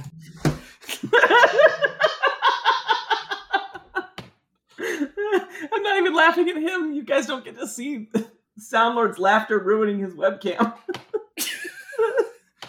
anyway, okay. So this is the peak. It's fantastic. Um, I, he doesn't mean that this takes place on an actual mountain. Oh my god! I just want to. So, Venom is one of the. How far do I have to go? Five, ten most iconic comic book characters. Younger than most of the ones on that list, but you know, of of comic book characters introduced either during or right before our lives on this podcast, um, he's at the top. Like basically, they took a huge headlining villain and gave him literally just a few moments at the end of a movie. Uh, that's and and there's a reason Venom is iconic. Venom is a interesting and fascinating character. He's not actually a bad guy. He just hates Spider-Man, things connected to Spider-Man, things connected to the symbiotes. Um, he's a little bit unhinged, but he also does a lot of crime fighting. Um, he does a lot of saving lives. He is at times the good guy. And it comes to the place of Eddie Brock is not a jerk. Eddie Brock is not a horrible person. Eddie Brock is a, uh, a loser. Eddie Brock is a down on his luck guy, and then he gets really powerful all of a sudden. And so all that nuance is lost here. And some of it we talk about because he was shoved at the end of the film, but I don't think you were getting that if he survived to another film because you have made Eddie Brock an asshole. You have made Eddie Brock someone who needs to die at the end of the film because no one wants to see him anymore. So, and that's just really unfortunate because they got there. The journey to get to Venom is just fantastic in this movie. And then you get that hype moment, and then from there, it's really meh. And it is not Venom, and it is not used well, and it is not exciting. Um, and they kind of did it with, with I, I don't think it's poorly, but they kind of did it with Green Goblin as well. We got a great moment at the end of the second movie showing us, you know, what Harry Osborn's about to do, and then it's kind of weird when he actually does it. We don't really get another Goblin. Um, his arc is is whatever. Uh, Sandman is wasted because of all of this as well. So we end up just laying the foundation for three great villains, and then they all end up petering out as we try and stick the landing. Um, yes, Peter Peter out. Um, and I, I just think it's really unfortunate because this is a hugely fantastic sequence, and unfortunately, it does not. The rest of the Venom uh, storyline does not, and symbiote storyline does not live up to this moment. Maybe they gave him, um, they gave Sam Raimi more instructions than we realized. Like you need to put this percentage of your film needs to have Venom in the scenes. But I feel like this scene could have worked as this is the end of Venom's in the movie. We're not going to see the symbiote anymore. It could have been a teaser for the next movie. That's where you you divide your movie, your Spider-Man 3 into two movies because Eddie Brock gets consumed by the symbiote and then if we never see him again in the movie, it's not really a big deal because that is your breadcrumb for the next movie. Mm-hmm. Or it could have worked as a post-credit scene, which we weren't really doing at that point. But I almost think it would work that way uh, because then you have a whole movie to develop that very insanely popular villain Mhm. that people really want. Well, you gave them the teaser that that they bought their ticket already Yeah. after that scene. If the movie didn't have Venom anymore, and and I don't know if I don't know if you guys have read how much you've read of Venom's early days, but when Venom was first in the comics, it was kind of he was used as sort of a shadowy character for a little while, you know, seen off screen, messing with Peter's life, that sort of stuff, before he really appears and like here is Venom. And man, I think that would be so good through a movie of something is ha- something is messing with Peter Parker and you don't know what it is until you know in the second act you see Venom because he's able to mess with him because he doesn't set off his spider sense. Uh, and and yeah, Peach, I think you're entirely right. I think there were a lot of cooks in the kitchen for this film, too many cooks, if you will. It seems very likely, especially because things have kind of come out recently that suggest that everything that Robbie doesn't like about Homecoming is because of Avi Arad, a very hands-on producer who had very strong feelings about how certain things should be done with Spider-Man. Like, well, in all honesty, I wish he had Venom not forced movie. Venom in this movie. Yeah, yeah. Yeah. I don't think it was worth it. I love Venom. I regret that push. Mm-hmm. Aunt May visits Peter and tells him he has to forgive himself. She believes in his goodness. At the end of the sewers, Sandman is able to reform as the mud collects and dries. He heads out to find Spider Man, but finds Venom instead. Brock pitches an alliance with Marko to kill the hero. We kill the Batman. Brock kidnaps Mary Jane and they suspend her from a symbiote web high from the streets in a skyscraper under construction. Symbiote webs are weird. Uh, Mhm. Peter sees the situation on the news and goes to Harry for help. Harry, his face damaged from the bomb, refuses, but after Peter leaves, the Osborn butler Bernard tells Harry, finally, that his father's wounds were self inflicted. Speaking of contrivances, Sound Lord. Mhm. Yep. Peter puts on his classic suit and swings into action, complete with a dramatic pose in front of a giant waving American flag. God bless America. America's hero, Spider Man. And I'm and I'm going to be with you on Eduardo. I actually think this moment is intentionally and successfully hilarious. It is very funny. I don't know if it's intentional, but it is very funny. I'm certain. I am certain it is intentional. Once again, just knowing the director, I am certain it is intentional. I don't know. I feel Not personally knowing the director. Knowing yeah, my me and my buddy. Sam Raimi. I talked to him last Thursday. We were at Chili's together. He told me it was intentional. Chili's is his favorite restaurant. No, he likes Fridays because of the chicken tenders. Oh.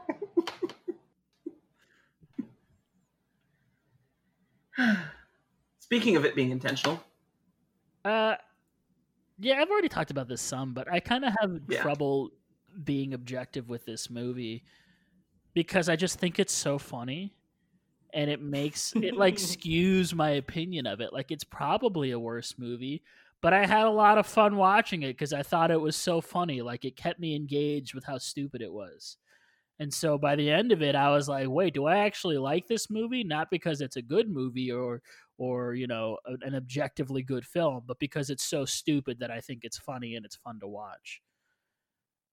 It makes it really hard to to to to give it a rating at the end and give an MVP and do all these different things because I don't know what to actually score it because like I thought it was I had a lot of fun watching the movie. Does that mean it's a good movie? No, but I had a lot of fun watching it and I think my rating rating should probably reflect that. I think this will be interesting. I wouldn't mind talking about it when we get to the ratings. I think I actually completely agree with you on what you're saying. It's more that I think where we disagree is the number I apply to a movie that I actually have fun watching is just different from the number you apply to that kind of Probably. movie. also i can i'm a simple man you can please me with a lot of like really stupid stuff in movies, and I'll be fine. Like you could just Mhm. you could do some stupid, and I'll I'll have a good time with almost anything, except for Guardians 2. or Uh, there's the God, helicarrier. and the helicarrier. Mhm. Peter attempts to rescue Mary Jane, but is stopped by Venom. As Venom holds him down, Sandman transforms to enormous size and begins beating him. People, all right, people talk about the way this Venom looks a lot and say he looks super weird. I don't think he looks that weird. No, He doesn't. I, I think the webbing and the s- slight frame makes him look a little weird, but it's not that. I don't think he looks that weird. I think The think problem is he keeps taking his face Yes. off. Yes, Yes. That's the pro- Mhm. that's a, a big problem. He keeps taking his face off, and also the suit, like neck up, he looks like Venom, and then here down, one he gained lots of muscles for no reason because Eddie Brock in this Mhm. universe did not have all of those muscles, and 2 Mhm. you need, and this is a uh, something that the second Venom movie I think fixed, but you need the white. You need did it fix? I don't actually remember. no, I think the second Venom movie has nothing. See, that's a Yeah, problem. because there's no Spider-Man in that universe. that's a problem. You need the white. You need the Yes, the, the yep, the Venom the logo. Venom you need Venom's Like, logo. You need yes, that there. yes, correct. That is the problem. Is yeah, and also no, the the Sony Venom does not have the logo. Um, yeah, that's the problem. Is that the Venom logo is again, he is an iconic character. He has an iconic look, and neither of these franchises decided to care about that. It looks like in the Venom movie, because I didn't remember this either. It looks like they put a bunch of like white lightning looking streaks on Venom's chest, and that might. It kind of looks like that's what they're doing to make up for the lack of a logo. Yeah, you're correct. And honestly, I think in your brain that can very easily become yeah, he had the logo, and then you look at it, Yeah. like he doesn't. Your brain is just kind of filling in that white space. Because I couldn't remember it all either. But it would be weird given that Venom's origin too Mhm. if he just manifested a logo on his chest because it's like Right. an alien body. Right, absolutely. And in this movie, he does have the logo, but it's like thin and dark, so you just don't even really notice it. Um, yeah, yeah, you know, you're right, um, Eduardo and Peach. You're both right. With the news reporting that this looks like the end of Spider Man, a pumpkin bomb suddenly appears, blowing up the side of Sandman's face and allowing Spider Man to escape. With his personality completely different and cracking friendly jokes, Harry and his goblin gear helps better. Yeah, that was another big weird thing of this whole scene was that suddenly Harry's not mad at Peter anymore because he asked him to help Mary Jane and he calls him buddy and like you can do this buddy and like all this kind of stuff and like Mhm. no, you're like still mad at him. You just are okay saving Mary Jane. Also, it's weird that Bernard, the logic that Bernard uses is not really that sound. Like, Mhm. it still doesn't prove that Spider Man didn't kill Green Goblin just because Mhm. it was Green Goblin's glider that pierced him. Mhm. Like, for all Bernard knows, Spider Man could have grabbed the glider and shoved it into Harry Osborn. Like, Right. Mhm. it's weird that that is the logic that works, but not when Spider Man says it. But I guess it's Right. like one of those, well, you're going to defend yourself, but this guy has no reason to lie to me. Still, the logic isn't fully there. Yeah. The problem is, is that this could have been resolved in the last movie if Peter, instead of saying "This is bigger than us," said, "I didn't kill your father. Let's talk about this later." Did we talk about that last week? Because I know I had it in my notes. And why does he not just say, why does he not just say, "Wait, no, I didn't"? Like, Well, we feel like brought briefly it up briefly. we briefly mentioned it and then moved on. hmm hmm Yeah. It's it's like the rom com problem of oh, a lot of this plot could be solved if people just talk to each other. hmm Whatever. We should have stopped talking at the church scene. We all would have loved this movie. Now it's just going to be Eduardo. Classic. Together, Spider Man and New Goblin are able to keep Venom at bay, causing Sandman to crumble and move Mary Jane to safety. The fighting moves to the interior, where Venom is able to handle both more easily. Using spears, the spears on Harry's snowboard goblin glider thing, Venom attempts to kill Peter, but Harry throws himself in the way and takes the fatal blow. Remembering how sound affects the symbiote, Spider Man surrounds Venom with a ring of metal pipes which he plays like giant chimes, pulling Brock out.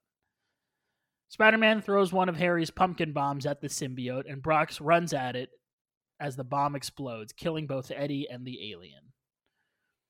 Flint explains to Peter that he was desperate for cash to help his daughter and never meant to shoot Ben. The gun went off on accident. Parker forgives Marko and he blows away the wind. As Harry dies next to Mary Jane, Peter arrives and the two apologize to one another and say goodbye as best friends. Now, Robbie, the, the theme of forgiveness you think is almost done well and then misses the mark at the end. Yeah. Um, there's a line in the trailer that I remember it's delivered by Mary Jane and it's delivered very emotionally. And I I have to paraphrase it, but it's basically um, we all have to forgive each other, forgive one another for the things we've done to each other. Um, something like that. Basically, you know, we all have to we all love each other. We need to move on. Uh, I believe that line was meant to be. I can't remember where I figured this out once, but I believe that line was meant to be in this moment where Harry is dying. Like Mary Jane was supposed to have a line about you guys need to get to forgive each other, and Peter, we and I need you and I need to forgive each other, that sort of thing. I, am assuming it was cut because they wanted this moment to be just Peter and Harry. Um, I, I'm not saying that's necessarily a huge mistake, but that line to me summarizes this movie's theme really well, and it's delivered very powerfully. And so I guess it's, it's just kind of sad it's not in there, and and that's not the reason it doesn't stick the landing perfectly. But on re- the more I've rewatched this film, the more I realize there is, you know, this is one of those films where you kind of get what its theme is, what it's going for. Some people get it faster than I do. I don't necessarily pick up on these things. Um, but also, Sam Raimi has said it. This movie is about forgiveness. That's why he forced the Uncle Ben retcon for Sandman. Um, we have that with Harry and Peter. We have that with Peter and Mary Jane at the end of this movie. And I really do think that's a powerful concept to center your film around. Uh, sort of like I, I, know how half of this podcast feels about Guardians 2, but sort of like, Guardians 2, finding a theme of familial connections. This movie is finding um, revenge and anger and forgiveness connections from multiple different venues of, of that. And I do think it's really close to being very, very powerful. Uh, it kind of reminds me of like the Star Wars prequels, where you know there's there's kind of this sort of this subtext of the Jedi dogma is really bad for the galaxy, and it's probably going to be good if they you know wipe get wiped out. But it doesn't really embrace that well enough. It's almost like this: you have this theme, you're really close to pulling off a really interesting theme, but you just don't quite get there. And I think why it doesn't work in this movie is a lot of stuff that you guys have said. How Sandman doesn't get the time he deserves. How you're taken out of the movie by the forced retcon rather than buying into his connection with Peter Parker. Uh, Harry is all over the place in this film. Um, Peter and MJ forgiving one another and moving on is great, except Peter was like not just kind of accidentally awful to Mary Jane, he was completely, horribly, toxically awful to Mary Jane. So it makes it a little bit hard to buy, but it's still there. I still like how this movie really is looking for a very interesting, powerful central theme to weave its character arcs around, and then also puts in Venom. Um, yet another way that Venom is shoehorned. Uh, and I, I don't know. I that was one that struck me. This wasn't the first time I ever thought about it, but on this recent rewatch, that was the first time that it really struck me on. This is Raimi is going for something in here that I really admire and respect. It just isn't done that well. I mean, that's like the story of this movie, right? Yep. Mm-hmm. That exact second. And I forgive Sam Raimi, but well, good. then you learned something. Yes. Peter eulogizes his friend at yet another funeral. He then goes to see Mary Jane at her bar, and the film closes with the two dancing together. We can't talk about this movie and finish talking about this movie without talking about the fact that Topher Grace, in doing this movie, killed a beloved franchise as well as a long running TV show all in one moment. What has he done since? The only thing I can think of is there was this movie where he's dating Scarlett Johansson while also being Scarlett Johansson's. He was in an episode father's... of Black Mirror too. Okay, he was in, uh, in like he 2018 was in BlacKkKlansman or 19. He was in what? BlacKkKlansman. Okay, he plays it. David Duke. So, do we? So he still does stuff. Do we blame Yeah. Topher Grace for this movie, or do we blame Sam Raimi? I don't know if I necessarily blame Sam Topher Raimi. Grace for this movie, but it's a fun narrative to say it's definitely Topher Grace's fault that that 70 show failed because to his credit, he was the linchpin of that show as we found out because that last season was bad. Uh, and he was what was holding that show together. He was kind of the the through line in that show, and him leaving definitely sunk that. And uh, famously, he left to go become to do more major motion pictures, with this being his first one after that '70s show. And I think people tend to be like Topher Grace's. It's Topher Grace's fault because the Venom part of this movie is definitely people's least favorite. And I think watching back, I don't know if that's necessarily completely true. I think a lot of it is Sam Raimi being stupid. Um, but you can definitely say Topher Grace had a hand in killing two franchises in the same year. Yeah. yeah I mean, Venom Yeah. doesn't work, but I don't think it's his fault. No, it's not. Yeah, right, right. Topher Yeah. Grace is a bad Venom, but it's not that Topher Grace is playing a bad Venom, like doing poorly. It's that he never should have been cast for the role in the first Yeah. place.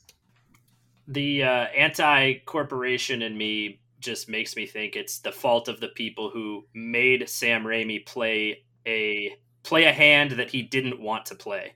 I, These are the cards that you have to play. You can't play that other card. I vaguely feel like I remember some Sony and some Marvel Entertainment meddling in this film, and I I couldn't necessarily find any leads on that, but I do remember exactly what you're saying being the feel at the time, and that certainly tracks with what Sony has done with Spider-Man since at points. Um, Mhm. Sometimes it still works out okay, but I I think exactly what you're saying tracks. Sony does not like to, um, or I should say, uh, Columbia does not like to just let the director make a Spider-Man movie.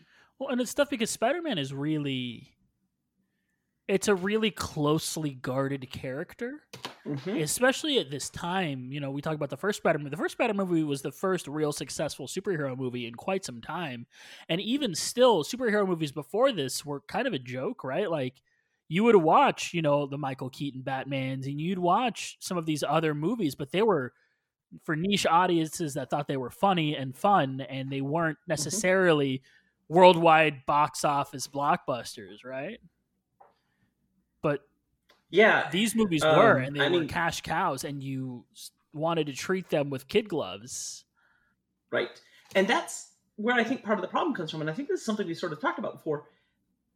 I feel like a lot of times uh, the creative directors, the executives, and the shareholders kind of come at this from the wrong direction of, of thinking they feel like they've got a kid glove and micromanage because this is Spider Man. We need to make sure you do not screw up Spider Man. Whereas for me, I almost feel like it's more get someone good and give them some creative freedom because Spider-Man is going to work itself out. It's Spider-Man. You don't need to make them micromanage them to get Spider-Man right. It's Mhm. You hire the right person, you're good. yes. hmm So how does this compare to the MCU? We've now finished the Spider-Man Sam Raimi trilogy. How does this compare to the MCU? What do we think? What are we thinking, boys? I think it's so weird. It's not as patient. What? It's not as patient. No, it's definitely I think not. when we kind of talk about that, that's its issue. Does not allow itself to be patient the way the MCU Well, did. I think there's a lot of that can be attributed to they didn't think the superhero thing was going to last, right? Like they were Mhm. trying to strike while the iron is hot, while they were still able to, because they thought that the superhero thing would. I mean, and I think for a lot of people, people thought that same thing about the MCU, right? Like they didn't think the MCU would be going on for as long as it is now. They're like. People are going to get superhero fatigue. I, the words superhero fatigue come to mind because I it's still about that. something that is said to Mhm. this day and maybe some people are feeling the effects of it sure but it's not like these things are slowing down anytime soon Right. Superhero fatigue is like a strange yeah. uh, Mhm. phrase that I hate because d- do we not have rom com fatigue? Do we not have scary movie fatigue? Do we like all movies can be classified as a genre that you could get tired of? A, a superhero movie is just an action movie. Action movies have been around for years and years and years and years. No one has said action movie fatigue. It's just superheroes. Right. As soon as as soon as someone puts a cape on, they're like, ah, I'm gonna be tired of that guy in a year. hmm And I think that not just the MCU, but you know, you look outside of that with Marvel movies. You look at the DC movies for as scattershot as their quality has been, I think they've all proven that you can do so many different kinds of superhero stories and genres within superhero that you know it's weird to they look back at the westerns, people getting tired of westerns, and say, "Oh, that's going to happen." And yeah, and and I don't think that superhero movies will be the dominant box office thing for the rest of forever, but I don't think they're, and I could be wrong, but it doesn't feel like they're going to go away because I think there is still an appeal and the chance for a lot of variety in the stories that they tell. And how are a lot of the like superheroes that we you know podcast about we watch movies about we read books how are they that different from other characters in other fictional works like um, in lord of the rings there are characters that use magic okay so we've got doctor strange and we've got gandalf they're not that different right they One are different yeah, Yeah, like they're them has a different they're different but they're not like they same genre in a way like people with enhanced strength action movie characters you know Wait, is they've got Gandalf the whitest sorcerer then? Hmm. You're you might be you might be onto Yeah. something there. Keep going. think keep you're going. right. Keep going. No, that's my main point is that like there are movies outside of superhero movies where the mm-hmm. characters have powers, the mm-hmm. characters have abilities, and people aren't tired of those either. I just don't. Well, that phrase is so dumb. I think there's also this thought that every superhero movie is the same, and it's like that doesn't have to be the case. It, and and I think the MCU has proven that. That's what people same say who haven't watched any of them. Right. And yet at the same time, I feel like if someone watched the Batman movies, like the the the original Batman movies, okay, the the 80s and 90s Batman movies, and watch these Spider-Man movies, I do understand if they would say these movies are the same. We just the tone is different and the hero has different powers. But I, I would understand if someone says that wow, um, superhero movies are always the same. And I think part of that is Raimi did some creative things, but I think there was still a a textbook superhero format you are meant to follow at this point. And I think that's another way that it compares interestingly to the MCU because the MCU decided we are going to try and do original and different stories instead of just origin, villain, end. Origin, uh, or or struggle, villain, end. Multiple villains, struggle, end. Like this, the format that was set forth has been broken to agree by the MCU and crazily, crazily been broken by embracing the source material and looking at comic books, which is just a mind blowing idea. But that's what the MCU has done. That while these films definitely homaged the comics a lot, they really still were stuck on how to be a a traditional pleasing action film instead of well look at all these different stories that have been written what if we did different stories And it's so funny to me that people complain about the MCU formula, and I feel like that hasn't been a thing for a while. i agree i agree And, and that's something we've talked about to death Yep. on this podcast. Yep, but I- it just still it comes up when they go, "Oh, they're all the same." yep superman batman No. and spider-man are way more on formula than the mcu is Mhm. Back to Yeah, I mean, you can't tell me that Thor Ragnarok and Iron Man are similar in any way. i mean you can't one tell me that thor ragnarok and thor the dark world are similar in any way it's Yeah, MVPs, Chris. Let's start with you. Who's your MVP for Spider-Man Three? my MVP. I got weird MVPs. Like I'm gonna have co MVPs here. I'm gonna say Bruce Campbell as the maître d', and I'm gonna say Aunt May because I feel like we haven't talked about how great Aunt May is in these three movies. I think that she's the perfect embodiment of that version of Aunt May, and you know she gets like one good, you know, I don't want to say speech, but like one good, you know, loving talking to to Peter in each of the movies, and it works really well. Uh, I am thinking of like the Dumbledore to Harry in all the Harry Potter books, where they have their their sit down and talk at the end, where we hash through our feelings, and and and I don't know. I, I think she's been kind of underappreciated, and uh, you know, shout out to Aunt May. I have my notes in front of me, so who's next?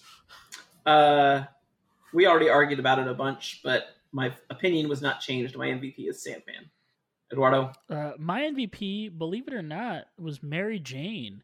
I think I gave Kirsten Dunst a lot of flack in the first two movies, but I think this movie she does a great job. I think her Agreed. um, to, um, Tobey Maguire and sadly James Franco do a really good job in this movie playing off the three Mhm. of each other, and they they've developed a lot of chemistry over these three movies, and so it has helped them Yeah. in this movie really kind of flesh out this relationship between the three. So mine goes to uh, to Mary Jane Peach. What about you? And she did her own singing too. I had to look that Oh. up. But oh, I also Yeah. looked that up. Yeah. Um, impressive. um, there it is. not according like- to New York reviews. J- uh, sort of impressive. if Um, you're in the first row, maybe. I like Robbie wrote down Sandman, and uh, y'all were not able to sway me, so I still I still liked Y'all, the. there's, too many. I still like the angle. yeah. Is I it the just- royal the y'all? royal day? The royal day. Yeah. yeah. Um, yeah, no, I just liked I, I liked his arc. I know it wasn't long. I know he didn't have m- multiple movies to develop, but I just think it was done well, and I sympathized with him. Um, and I I liked his character. I I kind of wish there was more of him, Mhm. which is you know part of the problem that Eduardo had. So, Fair. um, yeah Spider-Man ratings. Peach, what are you gonna rate Spider-Man Three? Uh, surprisingly, I rated this the same as Spider-Man One. I gave this seven peckers out of ten. Uh, I've only been doing half point systems. I haven't gone into the point two fives. So I Mhm. rated it the same as Spider-Man One. I think, despite the cringeness, I like it more than Spider-Man One. Chris, I gave it six evil Charlotte's Web messages out of ten. Uh, again, I don't know who's next because I don't have my notes. Who, Oh, it's me. it? Um, I I basically so this movie to me was y'all were all in the no in the chat and I enjoyed this. Y'all were in the chat saying I this is not that bad. I actually enjoy this, and that's my opinion as well. This movie is um, a little bit better. It's it's not great, but it's not bad. It's a little bit better than average. I enjoy it. It's just to me that little bit better than I than average, and I enjoy it. Rating is five point five. So good slices of pie out of ten. so good. Uh, I am weirdly exactly the same as Peach here because I also rated Spider Man 1 a 7, and I am giving this 7 finger guns out of 10. And I also think I liked this movie better than the first one. I did. I just had a better time watching it. It was just a more enjoyable experience personally. I just had more fun with it. I don't I think Spider-Man 2 is still the best one.